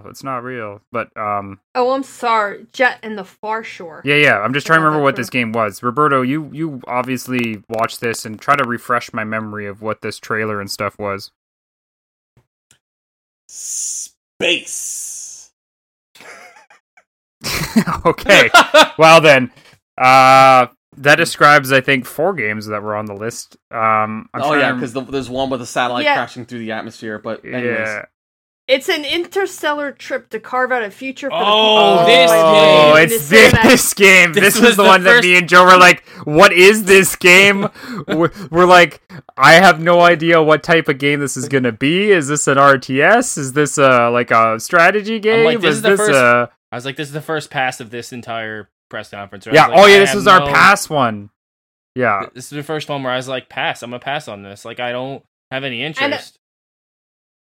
And apparently, it's coming for PS4, PS5, and PC. Yeah, it's a timed exclusive. Yeah. It looks like on that one. So once again, timed exclusive for PC, and PS5 or PS4. I mean, I personally was really enjoying the trailer, and I it's obvious they have interstellar vibes from Christopher Nolan's Interstellar. And I love that. I think that we need more space games, too, that aren't just about interstellar war. I'll just geek at, like, just something I feel personal about.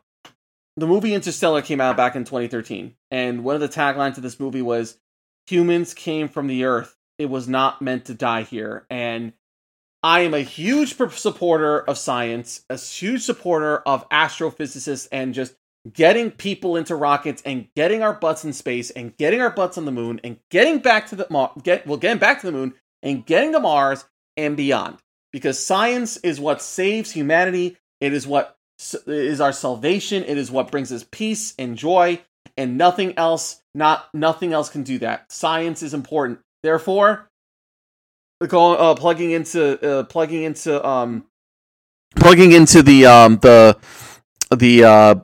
game, it looks really cool. You know, I love the visuals, and I like how it's going to be something along those lines.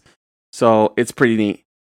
I'm just going to refer to this game as To Mars and Beyond now, because of Roberto. There we go. All right. And it's obviously a day one buy for Roberto. Me and Joe are on a pass. Kalai. Not sure. Okay. Next game. Yeah. Godfall. Oh, yeah. I'm super excited. Now, I will admit, this falls into the time exclusive category. So it is timed exclusive for PlayStation and PC. They did have a PC demo that was this weekend. I don't know if Kalai watched it. I mean, I thought she would. But, you know, this game, it looks amazing. It is a third-person action game, third-person combat, roguelike, like... hack and slash. It's what I want. It's the way I want a game. It's cooperative. Yes, it means that I'm gonna have to grind for that armor, and I'm gonna sit there and probably play raids and whatever else, like Destiny, and make me do that. But at least I'm playing an action adventure hack and slash, and I'm not playing a friggin' first person shooter. I like this idea. I think it's going to be amazing. The story looks also good, and the graphics look amazing. The only thing is I hope to God, after watching some of the demos of the actual game being played, gameplay-wise, I hope they fix that it's not as choppy, but also it's in pre-alpha, so there's lots to be fixed from that point. End statement, and move to, let's see, Meeny, Meeny, Miny, Mo, Kalai. Godfall looked interesting. I don't want another type of Destiny game. I mean, it's just very hard for me to get into, like, an MMO, so I'm hoping that's not what this is. Well, it's not an MMO. It is a roguelike, squad-based game. The reason why I compare it to Destiny is it's the idea of you're going to move with your squad of three people, you're going to do a dungeon or do whatever, and then get some armor at the end, but it's just like the MMO or like roguelike games, you might grind the same level more than once to try to get the cool armor. Gotcha. It's also by Gearbox. Yes. That kind of. Yeah, I know. That's why I thought Clyde would be all over this game. What about you, Joe? I mean, it looks very interesting as far as like Corey said, I like the fact that it's not another shooter in this realm of like games of service.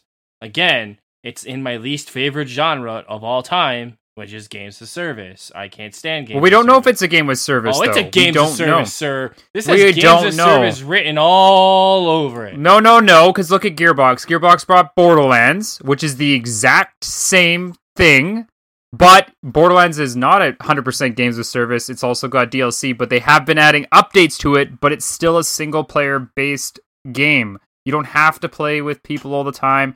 You don't have to have these events and tournaments and whatever. And that's why I like it, that being by Gearbox, that's what I like. If this was made by Bungie, I would probably not play this game because I would hate my life with the amount of shit they'd make me run through. And I would have to have another stupid time wasted on Destiny counter added to that.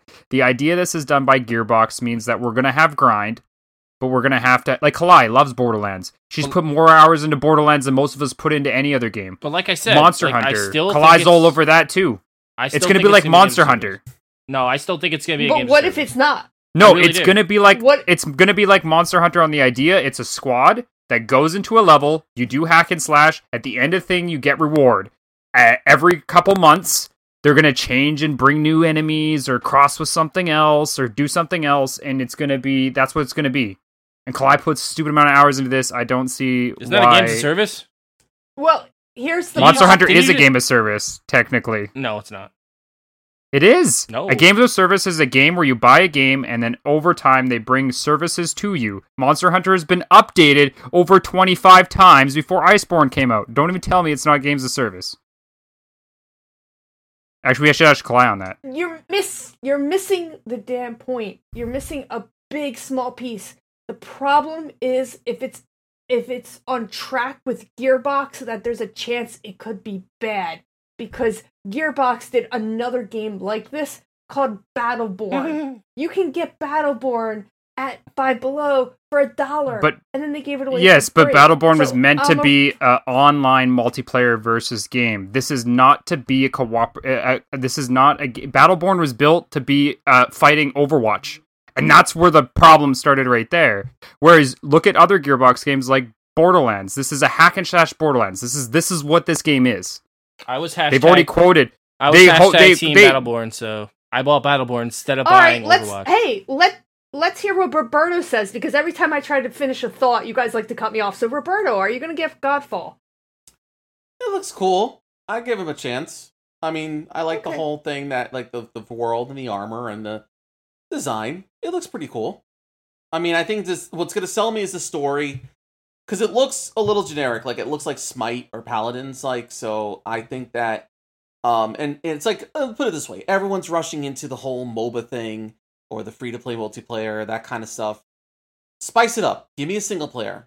Give me multiplayer with that's exciting and not just little sprinkles of other things that are just different, you know? It does have a full single-player campaign as well. It's going to be multiplayer squad-based, but you can play full single-player through the entire campaign. But is it going to be like 6 hours of bots, or is it going to be an actual fleshed out... No. It's going to be like Borderlands. What I'm saying is this is their version of a hack and slash of Borderlands. That's what they've already quoted. They said this is something that is by the same team that made Borderlands. Like, this is what I'm trying to tell you, is that they've already said it. It's going to be a hack and slash looter shooter, or hack and slash looter.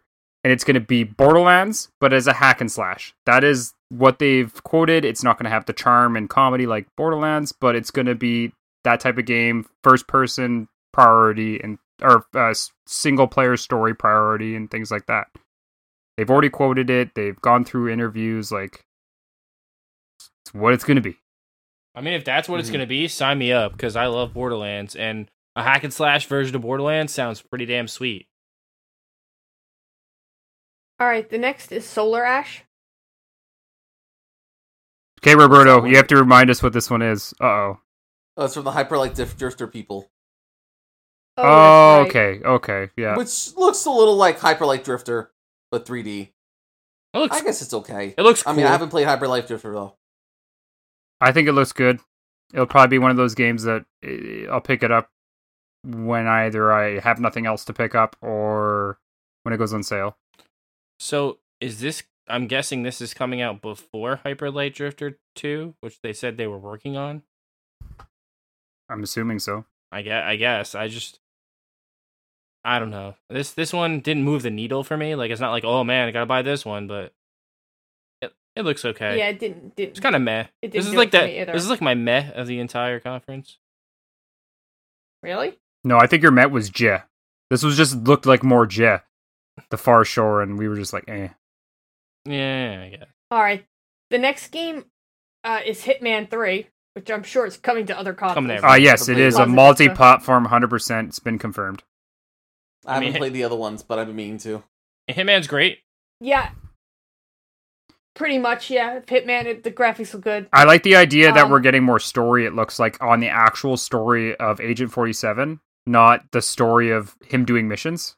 I think this actually might be a game this time, and not just mission. Well, no, the other two are games as well. The problem is the other two had it where the missions you were doing, like the actual story of the game kind of got hidden in the background.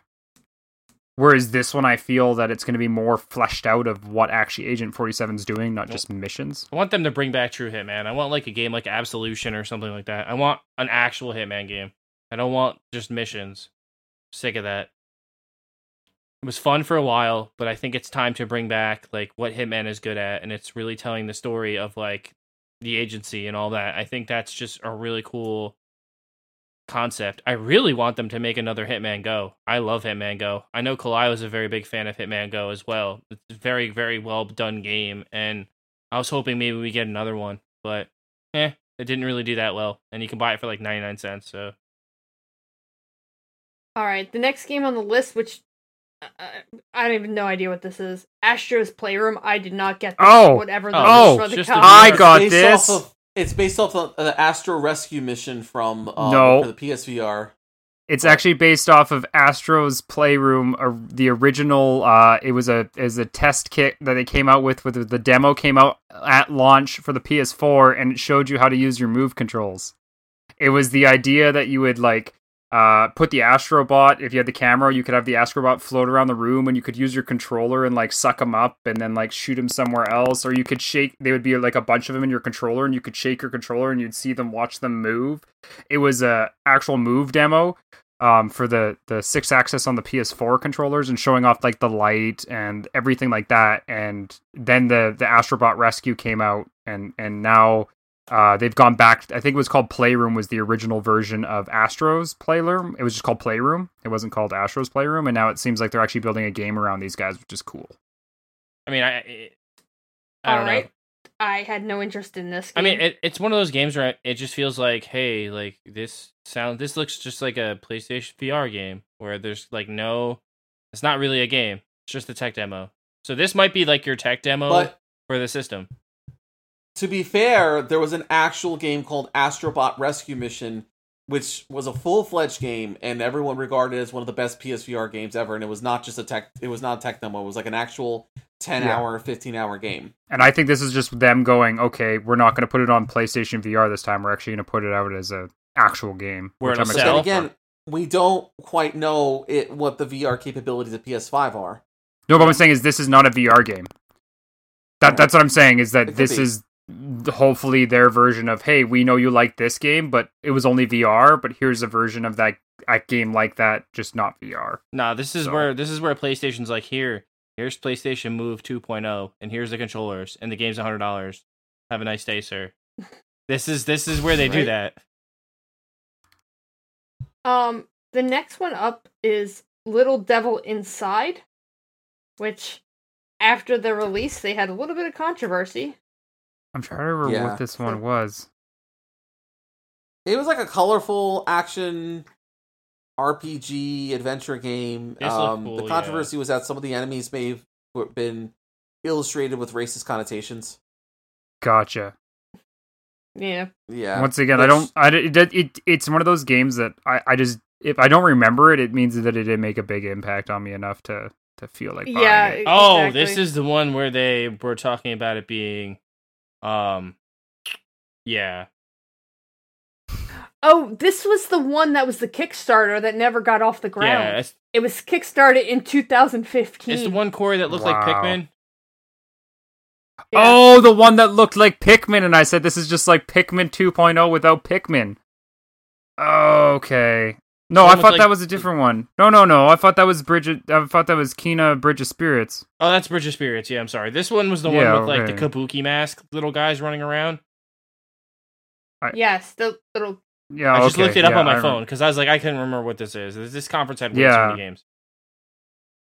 Like I said, if it didn't make that big of an impression where I remember the name and remember what this game was, it's something that I'm not really going to look at buying. But hey, it's one of those things where this might be this is probably a PS Plus title. Who knows? That's probably why they're showing it to us. So it's like, hey, remember that game we showed you at the conference that you thought was there? This is the one where they complained about the characters looking like they were blackface. Yep. That's the thing. All right. Anyway, are you going to pick it up? Roberto? Yeah, I think so. It looks cool. I mean, nothing like, maybe not, I don't know about launch, but it definitely looks like something I'd like to play. It looks different. It looks interesting. Okay. The next game, I'm just going to mention and we're going to move on because it's just NBA 2K21. I mean, more NBA! NBA fan. I mean, the sweat looked amazing. If you're I know, exactly. If you're an NBA fan, it's going to be the same thing. I love NBA. The next one is Bug Snacks? Oh, yes. I don't know. That looks like a game that, listen, like, with all due respect, that should have been released, like, on the PS4 a long time ago. Yep. You know what, you know what that is, right, Roberto? I love the concept, but, what is it? So, you know Octodad? Yes. This is the same guys.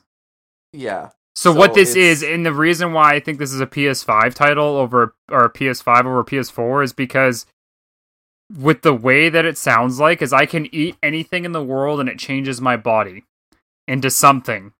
And the idea that it's going to change the way I move, it's going to change the way that my character interacts with the environment and all that. And I think that's why I don't think the PS4, and since it probably could run, maybe it is coming to the PS4. There's nothing saying, the only thing they confirmed was that the exclusives were coming to only PS5. They did not confirm if any of these games, like I know NBA 2K21 is coming on PS4. Right. So this could be a PS4 game for all we know. We don't know if this is a straight PS5, but I think it's really neat that we're getting another game like Octodad. But like they're just that goofiness and that all around like just batshit crazy game. I love those types of games. Like Goat Simulator, hook me up. Roundabout, I played that game. I beat it. It was a good terrible. It's fantastic. All right, Joe, are you getting this? No. Okay. All right. The next one, all right. Demon Soul Remastered. Yes. This is like what we've been. Really? I just like. I may be a gaming enthusiast, and I have a tolerance for difficulty, but some of the bullshit, some of the nonsense that's happened in that game that I've seen people go through, I couldn't, and I respect that they're remaking it, because that was Demon Souls was released in 2009 in September, so many months around Killzone 2, and that was what kicked off the whole Dark Souls thing. Demon Souls is the original Dark Souls. Right, that's a flagship title that came out a flagship year for Sony. So it's only appropriate that this happens. So, I mean, good for them. I personally am not going to pick it up. But for anybody who wishes to, you know, pound sand for, you know, hours at a time just to kill the first boss. I mean, you know what? I'll admit to this. I've played Demon Souls, and I've played the Dark Souls games as well. And actually, Demon Souls is a lot more based on how you play it, or like how you go through it, than it is like Dark Souls, where it's more about learning the boss's strategies and all that. It's actually about how to play through the level and what way to go, because that's what kills you more than actually beating the bosses. But I just like the idea that PlayStation's going back and realizing, hey, Dark Souls is a really popular game. Too bad Dark Souls is multi-console.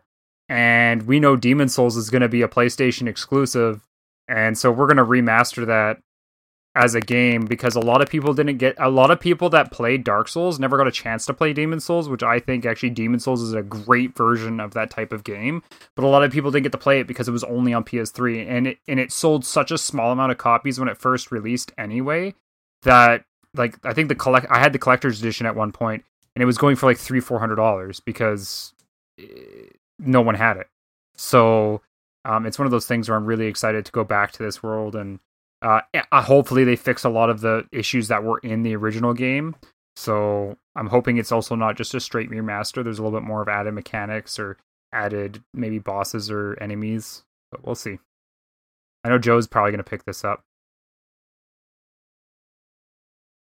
I don't think I would have picked this up. I never played the original. Yeah, I'm getting this. It is the original. Well, I mean, I know that, but like, nothing really interests me, and I'm not a fan of Demon Souls, so. Dark Souls? The harder version. Dark Souls, yeah. There we go. I was hoping that we would get Dark Souls 2, but. Or not Dark Souls, Bloodborne 2. Bloodborne 2. I know. Okay, next is Deathloop. Deathloop is amazing. Sweet. Yeah. And I'm so excited it's on PC. This was like the cool this is like the Red Steel moment of this conference, where it was like a game that came out of left field that you didn't see coming, but you're like, damn, I'm glad it's here, because this looked cool. And I believe it's from Bethesda. It is. It is. It's cool because it looks like a super hot with story. Proves they can make. It's literally what this game reminded me of. I'm glad they can make another game besides Skyrim. I mean, what about you, Roberto? Are you going to pick up Deathloop? Yeah, I think so. I like the 70s rebelliousness of it all, the style. I like the whole Afro attitude to it, the freedom and fighting. You know, for like just the style, the that kind of, I guess you could call it Afrofuturism in a sense. I'm talking about like Afro Samurai feel? No, that's a genre. Afrofuturism, like what, you know, Black Panther, you know, like a nation, African-American, gotcha. Black, like technology, future, that type of thing. It's in the same vessel, like the fact that he's on an island and he dies every time and he has to come back and there's a woman who loves to kill him, so... there's a science fiction apparatus to it all, so it definitely I do like the style, and the gunplay is pretty insane. I still have to play Wolfenstein, the Doom games, and Prey, so I got a ways to go. Did anybody else notice that on the trailer at the end of it, we actually got to play as the killer? Yeah, it looked like you can play as both. Yeah, it's super cool. I really like the idea that that's something that we get as an option, is that we might be able to, like, I might be able to jump into Joe's game and kill him while he's trying to do his run. Because that seems like that's the way they're going with it, is that they're going to allow someone else, or if you choose to, have someone physically be able to jump into your game and try to kill you while you're trying to do your run. Which is, to me, would be hilarious just to watch, be in a PlayStation party and Joe would be like, hey, Corey, what you doing? And I'm like, nothing, doing nothing. And then all of a sudden shoot him in the face. He'd be like, what the hell? And I'm like, ha ha ha. By the way, Clyde, what about? I know you were super stoked about this being on PC. Yeah, I really, really want to play this game. The next game, which I'm sure everybody but me is excited for. Okay. Resident Evil Village. So, oh my god! I gotta play the other ones. I gotta play 7. So I'm happy. I need to shout out my boy Resident Daryl right now because he probably had to change his drawers when this got announced. I told you all, so y'all owe me pizzas because I told you all that they were making Resident Evil 8, and they were all like, "No, they're not making Resident Evil 8 yet. They're still working on remasters, and they're working on other." And like, no, they're working on 8, bro. They've been working on it the whole time. They've been working on 8 the entire time that 7's been done. They 100%. Knew they had the hit on their hand, and all they were doing was just buying time by releasing the classics. I love that they're keeping the aesthetics from 7, and they're just pushing it. They're pushing it even further away from what Resident Evil has been pigeonholed into, which is just like kind of like leaving you in one set static area. They're building it around a village this time. So instead of being around, you know, kind of like a set static area in the second one, in the 7th one, but they masking the game around another title again. The 8 is hidden in the word village, which was cool. That's the same thing they did with Resident Evil 7. They hid the title in the game, and I really think that's a cool thing that Capcom's been doing with these Resident Evil games. They've been getting farther and farther away from like what made Resident Evil so successful, but they keep those core survival horror elements, and they're the best at doing this. So I'm super excited for this. It looks super different from any Resident Evil game we've ever gotten, and I like how they're showing everything. They're not showing their whole hand right now. Yeah, and the cool thing, I have to finish 7 because I don't really know the ending, Joe. I don't want you to say anything because you're gonna say something and I might give it away. I mean, I'm not the one that's shit. That's Roberto. No. Aww. I do like the idea that with that though, that what they did do is please don't let your cat turn off your computer. No, I just thought my cat just maybe might have stopped my recording of my audio, which would have been scary. But I'm gonna punch you in the face from here. The cool thing is I like the idea that we saw original Resident Evil characters be in this, which was neat. We saw Chris, which, like I said, I know there's that DLC with 7. Don't tell me what happens at the end of 7, because I need to know, Joe. But the idea that they showed Chris, and it looked like he was not your friend, and I'm like, oh shit, and the idea that we're playing the same character from 7 really is kind of neat. I really like that. I like the idea that we're seeing that. I like the idea that they're not going to make you just play as the core characters that we played so many times. So it's kind of neat, that experience. But I mean, oh yeah. So Roberto, what is your, like, you've kind of touched on it a little bit, but I need to play the other ones. But real quick, just as trivia, Resident Evil 7 Biohazard on how long to beat is only about 9.5 hours. Yep. Okay. It's on that. It's on my close. I remember. She's just telling you that you need. You have shit to play. I know. I have games that I was already saying that the whole reason what I was trying to find is I was trying to find games that were in my catalog of games to play that I can try to narrow it down. So I'm not playing these huge big games. So I'm not going to spend 500 hours to get out of the negatives. Another World. Another World is another one. Another World's 20th anniversary. I know. Edition. I already have it. I already have it downloaded. Don't worry. I've already got the walkthrough and going through. Yep. That. I just started it today. It's 2.5 hours. Yeah, I'm already like halfway through, so...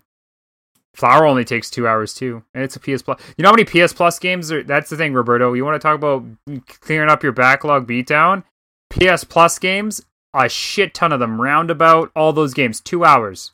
You want to play some games? Just play those. But back to the topic at hand, which is this PS5 conference. Kalai, I know that you haven't played the Resident Evil games. They don't interest you, but... What about the aspect and the idea of like the world that we were seeing imagined on a PS5? Like, I mean, you got to admit that was some pretty damn looking good world that we got to see. Yeah, and it's gonna look really good on PC. That's not coming to PC. 100%. I mean, you know what? I hope everything looks good. I mean, it's like if I drove a Lambo, I mean, it better be able to go fast. because, you know, it costs 4 times as much as a Honda Civic, so, you know. I mean, he all got right, you there. The next game on the list is Pragmata. Which might be Capcom's next deep down. A game that was announced before the PS4 launched, and we never got it to see. It was funny, though, because, like, Corey and I were, like, joking how, like, it says Capcom at the bottom of the screen, but there was no Capcom logo at the beginning of the trailer. Yeah, Joe's like, so, like, are they embarrassed of this game? What is this? Like, do they want us to know that this is the Capcom game? I'm like, usually Capcom's pretty like, hey, mother effers, this is a Capcom game. Come play this. Yeah, but in this one, I'm like, Joe, that was a Capcom game. He's like, no. I'm like, dude, like, look at the text at the bottom. It said Capcom 2020. Like, what's going on here? But yeah, no, I mean, it looked good. I mean, like I said, any Deep Down, I was really excited for Deep Down, but they didn't bring it out. So now I have to be excited for whatever's next. I mean, it just looks like Death Stranding again. Yeah, I gotta say, the astronaut thing looked a lot like Death Stranding. I was like, somebody take Kojima's, like, notepad and, like, copy his answers on his quiz and was like, here, I'll just hand this in for extra credit. This is my game. I just gotta add some more hack and slash elements to it and we're good to go. I gotta actually put gameplay in it so people will buy it. Hey, people bought Death Stranding with Kingdom Hearts 3. Anyways, I don't really remember this game, so I'll probably need to see more before I decide. Alright. Next game. Last game! We're at the last game. Oh, man. Hooray! No, it's like us 2 hours. And this one is... Horizon Forbidden West. Whoa, we forgot a game. Is it Forbidden West or Far West? Kena Bridge of Spirits. Yeah, we did. No, we talked about it. Well, we kind of talked about it because it was mixed in with the other one, but at the exact same time, that game looked great. Cool little things following you. Fantastic. Love it. Pikmin with upgraded graphics. Fantastic. Done. Okay. Last game. I'm sorry. Sorry if I forgot this audience. It's okay, because, you know, we're only like 2 hours into a show here. Yeah. Horizon Forbidden West. Good God. So excited. I mean... I haven't played the first one. It's more... At least not yet. Get on it. It's more Horizon. Such a good game. It's more Horizon. It's more... It's the idea that Horizon really pushed the PS4 and showed us what a beautiful and reimagined... Like, Roberto, I'm surprised that you haven't played Horizon yet. The idea that you're everything's a robot. Like, that just seems right up your alley. The idea that humanity is starting out like cavemen and everything else is robots and they have no idea why. I mean, you do have a hard-on for robots. I mean, yeah. But I mean, like, Horizon itself, like, I haven't beat Horizon, but I'm playing through it, and I'm trying to, like, even I told Joe, I'm like, why did I stop playing this game? Like, why did I play this game, start playing it, and then all of a sudden go, yeah, I don't want to play Horizon anymore, because, like, it just hooks you. It lets you play different styles. If you want to be that type of person that sets up traps and, like, kind of, like, plays strategically, you can do that. If you're a person that just runs in there, arrows blazing, you can do that too. You're going to probably die, but you can do that too. It's just an interesting world that they've given us. I like the idea that they showed us going in the water, so we can actually, like, you can swim. Have that element of being somewhere else that's not just land. We get to explore a new area. It's just another Horizon game. I'm just super stoked and excited. Day one. Joe? I mean, it's more Horizon. What? Well, I didn't hear you. I said it's more Horizon. So is this a day one? Like, is this, like... No. I mean, it's 2021 anyway. Maybe, if I finish all the other games I buy at launch. Did you tell the audience what your how you have to earn your games for PS5? Oh, yeah. Yeah, so I have to beat 10 games to get one game. So Joe right now is having to beat 85 games, basically. All the games I beat on my PS4 count towards earning games towards my PS5. It's kind of a little deal I made with the misses.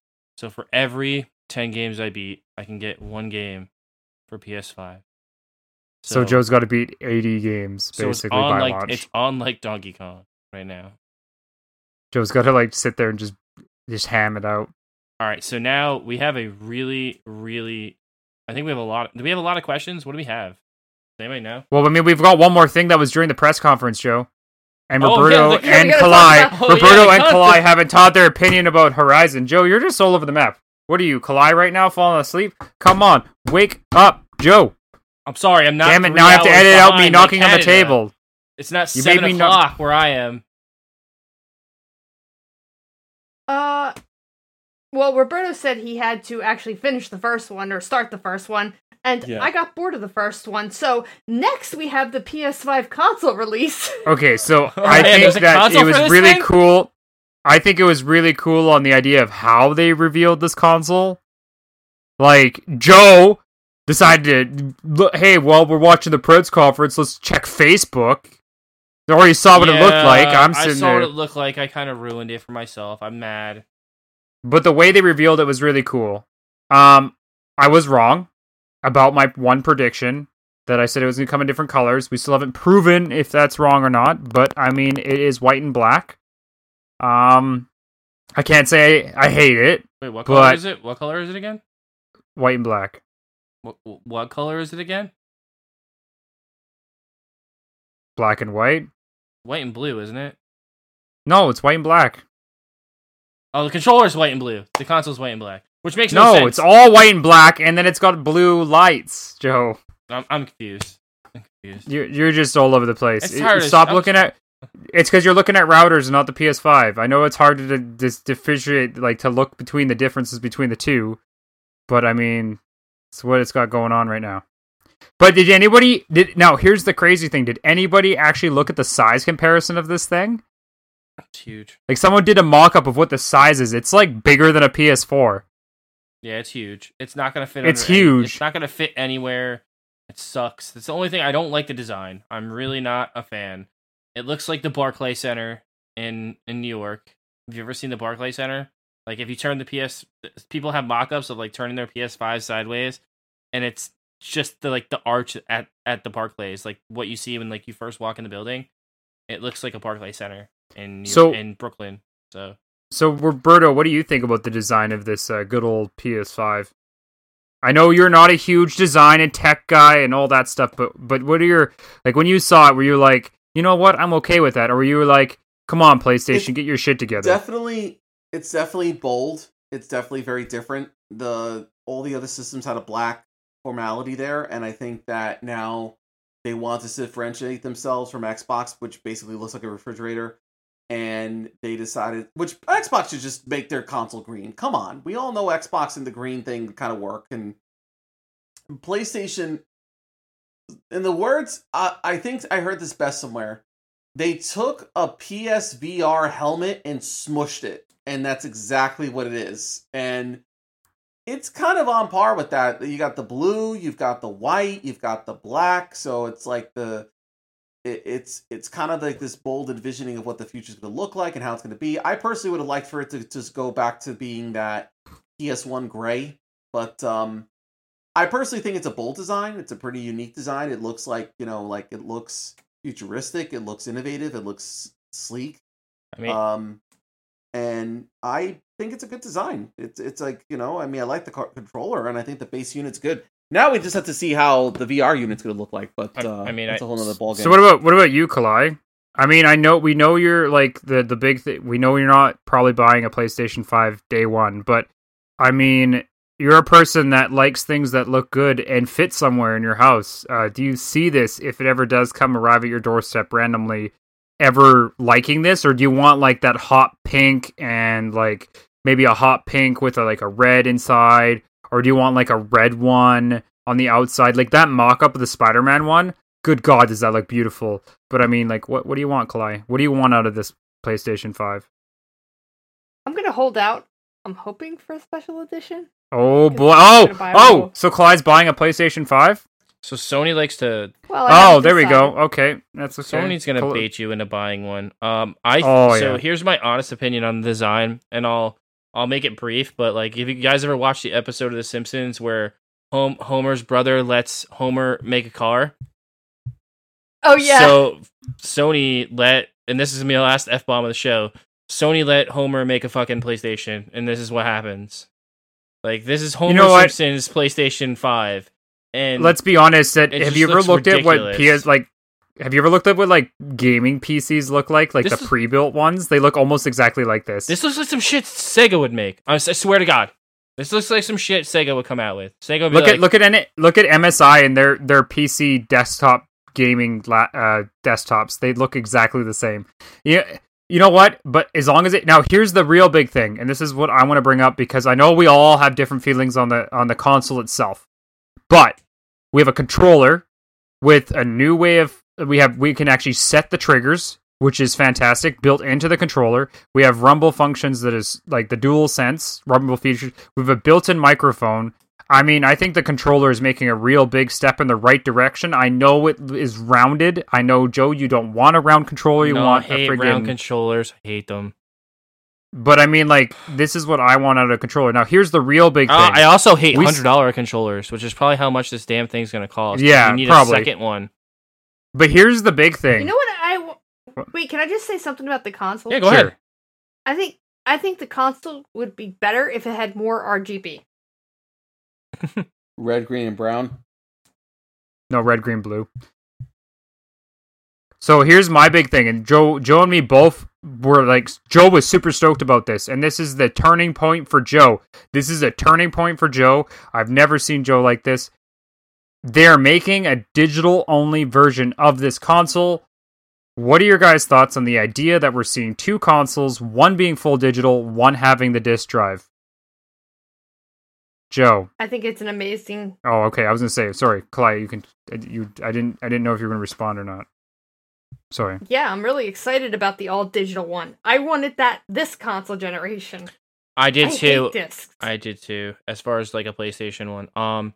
I think there's a problem with the all-digital version, though, and as much as I want an all-digital version, I had to think, like, hey, Joe... It's called COD. I was like, McFly, wake up, think, you have, like, 300 physical discs, and they're not going to be able to go on your PS4 digital, so... Or PS5 digital. I guess so that's the big thing. It depends on how they reveal the PS5, right? Or the backwards compatible... Like, this is where the big thing comes in. We were talking about last week, where... Bringing our PS4 library to our PS5, if it's going to have to read the disc, right? Wait off on that. Roberto, what did you think about, you know, the fact that there's going to be an all-digital version, there's going to be a disc version, they're pretty much the same console this time, you're not getting, like, a downgraded digital-only, like the Xbox digital-only console was, it's, like, it's going to be the same specs. We don't know that. No, it's going to be the same specs. It just doesn't have a disc drive. That's literally what they said already. They have confirmed that. I just didn't know it. Okay. What's your thought? It has the same everything.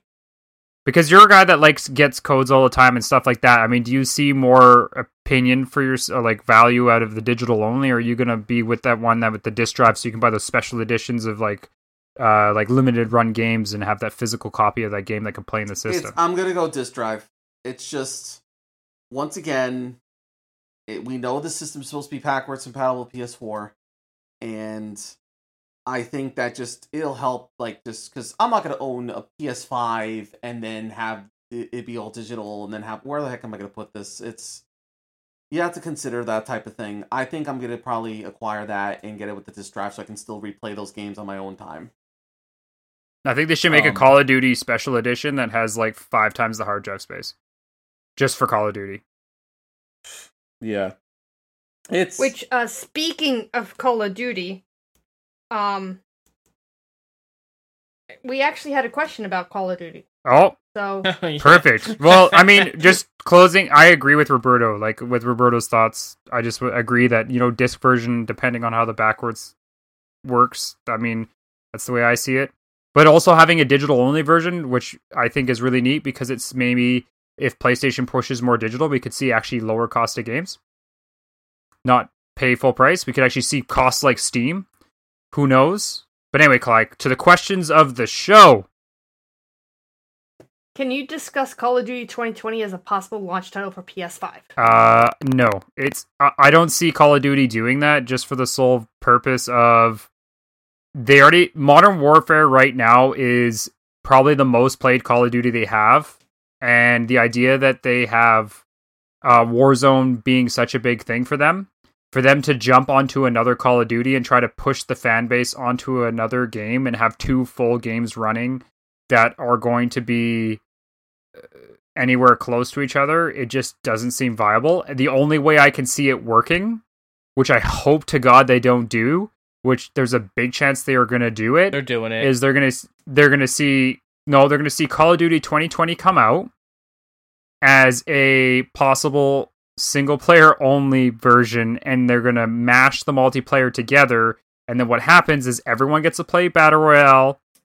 Only certain people, if you want to play one type of mode, you have to have the 2020. Like, if you want to play zombies and stuff like that, which might be on 2020, then you have to have 2020. If you want to play the multiplayer where you're, like, doing actual, like, operations matches and stuff like that, then you have to have the Infinite Warfare. If you want to play Warzone, it's going to be free to everyone. I really hope they don't go that route, but from what I see, that might be a possibility. Warzone launches day and date with PS5. I'm calling it now. It already has confirmed launch day and day with PS5. Does it? They've already confirmed... Well, that's the thing. They've already confirmed that Call of Duty, Modern Warfare, will be fully transferable to PS5 day launch. They've already confirmed that. That's why I don't see the whole purpose of another Call of Duty. So what I'm saying is that if I get a PS5 on launch, I can grab Call of Duty digitally or disc, and it's going to be able to play on my PS5 and run and work and do everything. So that's why I don't see them trying to put out another Call of Duty to compete with that, unless it is a game that comes out that's going to be a single player only, that's going to add zombies into the game type, and it's going to be basically like maybe not a full price title, like maybe a $40 game or a $50 game that's going to give you, here's single player of the new Black Ops, you know, back in the style of game, and here's your zombies. There you go. Kalai, do you have the question up that I put up this week? I mean, there was 3 questions that were put up this week, so. All right, do you have yours up? Because I have mine up, so we can do mine first. So. Wait. Okay. Go. I would like to answer about the Call of Duty question. Oh, go ahead. I'm so sorry. My bad. So. Yes, there will be a Call of Duty 2020 with a possible launch of the PS5. I believe it's not going to be Call of Duty Modern Warfare. The reason why they're moving it over is because we should be in about the time for cycle for Call of Duty Black Ops. So I'm going to guess that it's Black Ops that's going to be released. I'm going to guess that it's going to be released on the PS4 with the free version if you have it on PS5. We've already been confirmed that they're working on another Black Ops game. It's already been confirmed on that. They're always they're producing a Call of Duty every year because they have 3 different studios. No, I know that, but that's why I think so the rumors that were floating around so far that we've seen is there is a Black Ops game being made. We know that a single player Black Ops game is being remade. It's an EMP's gone off in the world, and we're going back to no more futuristic bullshit that happened in Black Ops 3 and 4. Thank God. But the rumors that were also sliding around were saying that we're going to have zombies get put into the multiplayer we see now, and that's why I'm like, oh no. People just can't get over zombies, I swear to God. No. Alright, anyway, Clyde, do you want me to read the question or no? Yeah, absolutely. Okay, my question I posed to you guys this week were, what games do you feel were missing from the PS5 reveal? Was there enough offer to get you to buy the console? This is a good question. Do you want me to read them, or do you want to read them, or? No, you go for it. I always read them, so you go for it. A good friend of the show, Matt Murray, wrote in. He said, "I can't think of a game that didn't show up for me. They absolutely sold me on the console." I agree. I agree and I don't agree, but we'll move on because there's a lot. Wait. Who was that? That was Matt Murray.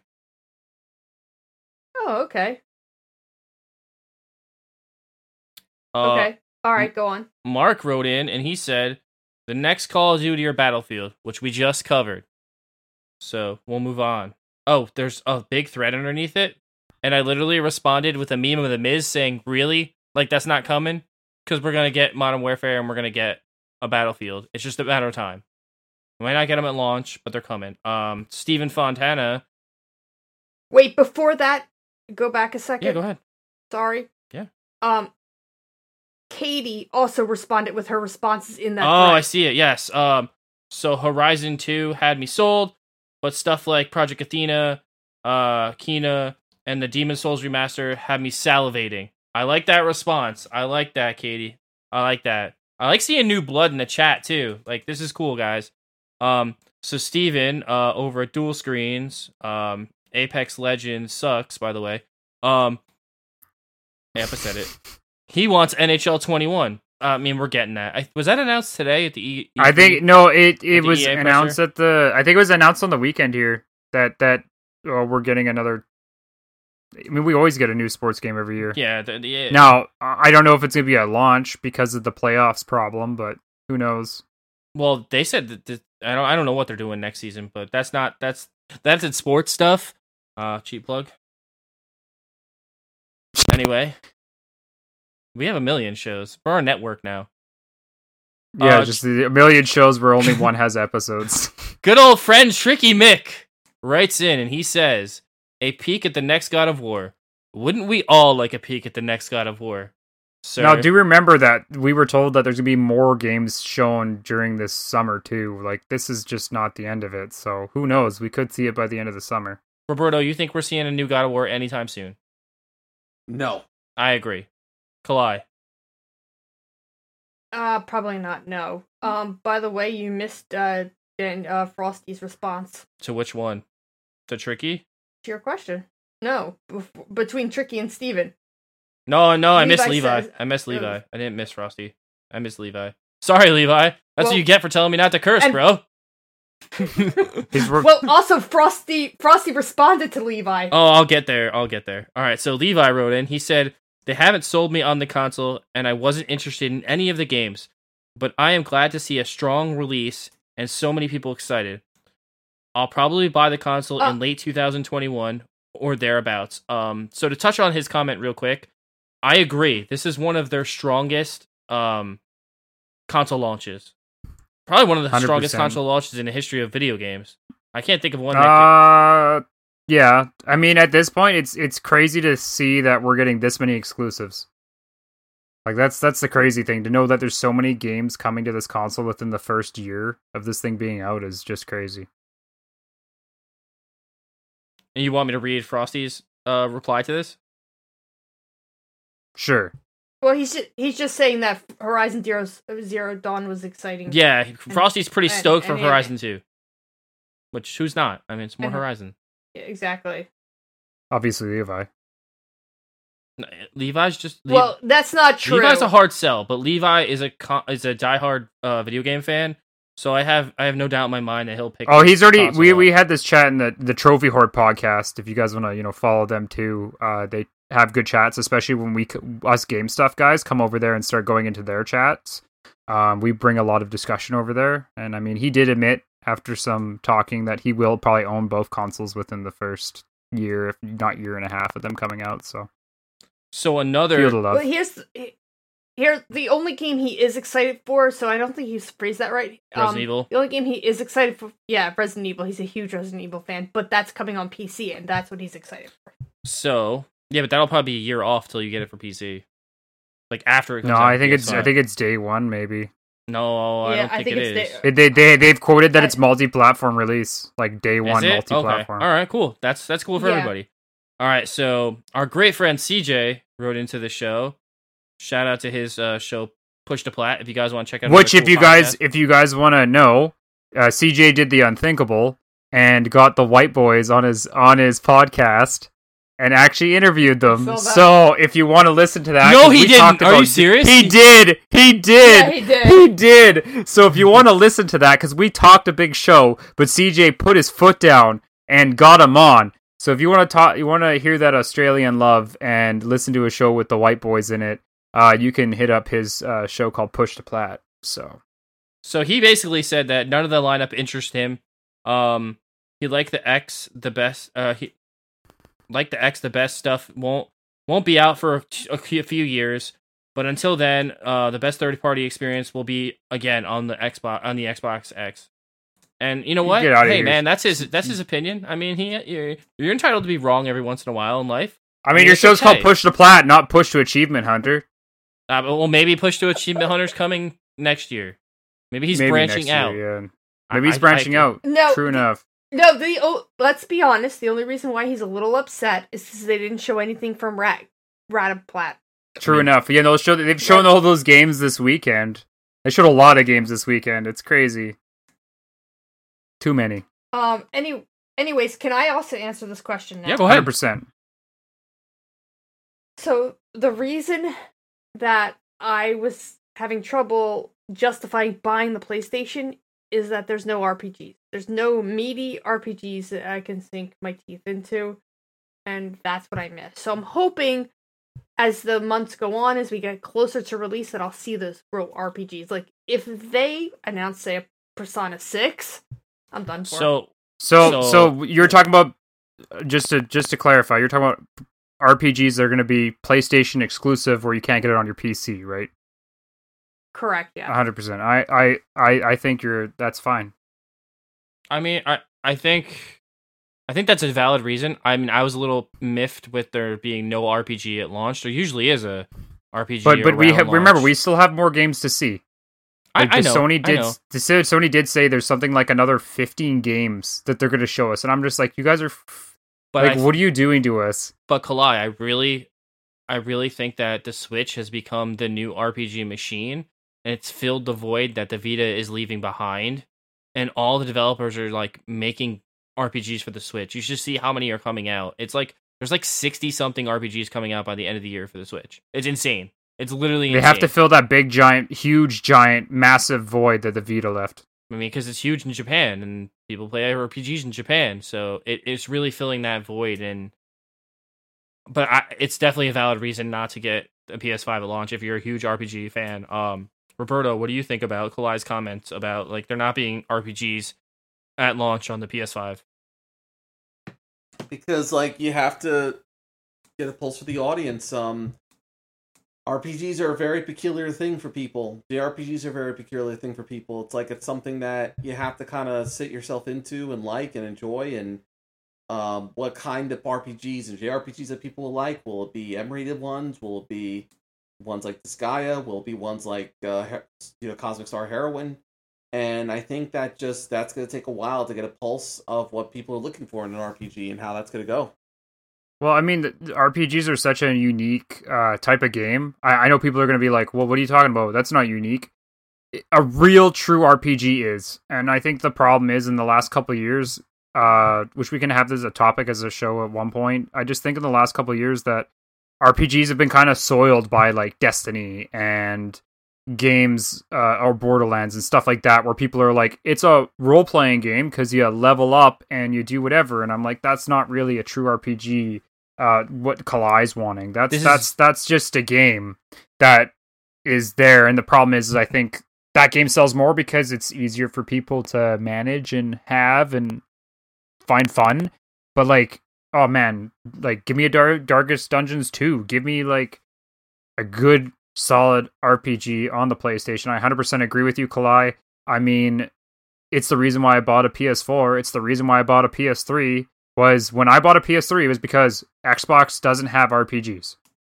They had a good roll on the 360, but at launch, they were like, no, we don't have any. And I'm like, well, I'm going to have to buy a PS3 then, not a 360. And so, like, that's where we're going. Let's continue that lineup. Let's get some good games. All right. That will bring us to our show. Hold on, we got one more thing. Oh, boy. Oh, I'm sorry. One more thing. We have a brand new segment on the show, which will be a reoccurring segment. This is called the Poll of the Week. This week's Poll of the Week is brought to you by Not Cursing, because Levi doesn't want me to do it. So how you had something else, a stat that you were supposed to bring up, Joe, from the last show. I can't remember what it is. Shut up, Corey. So this Poll of the Week is, will you buy a PS5? The commanding answer is yes, day one. Other people said maybe in 2 years, and then other people said yes, not day one, but within 6 months. The other options were no, and then Tanner replied with just buy a PC. Thanks, T-Bird.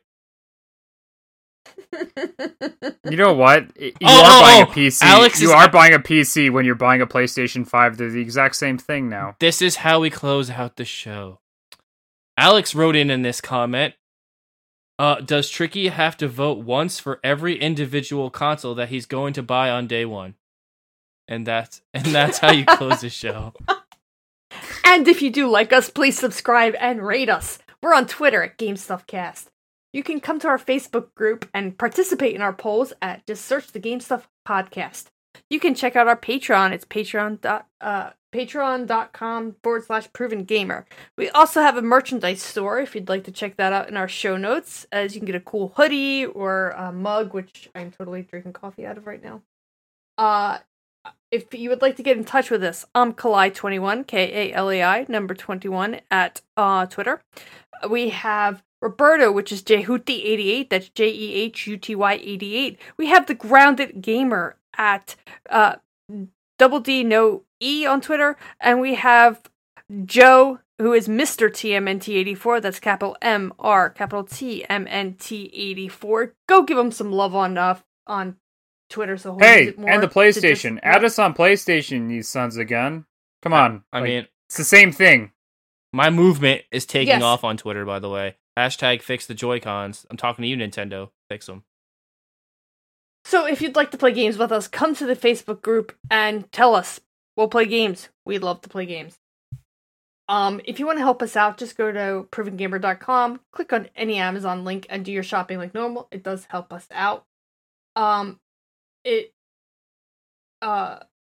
Also, you can go shopping at Humble Bundle. The link is in the show notes.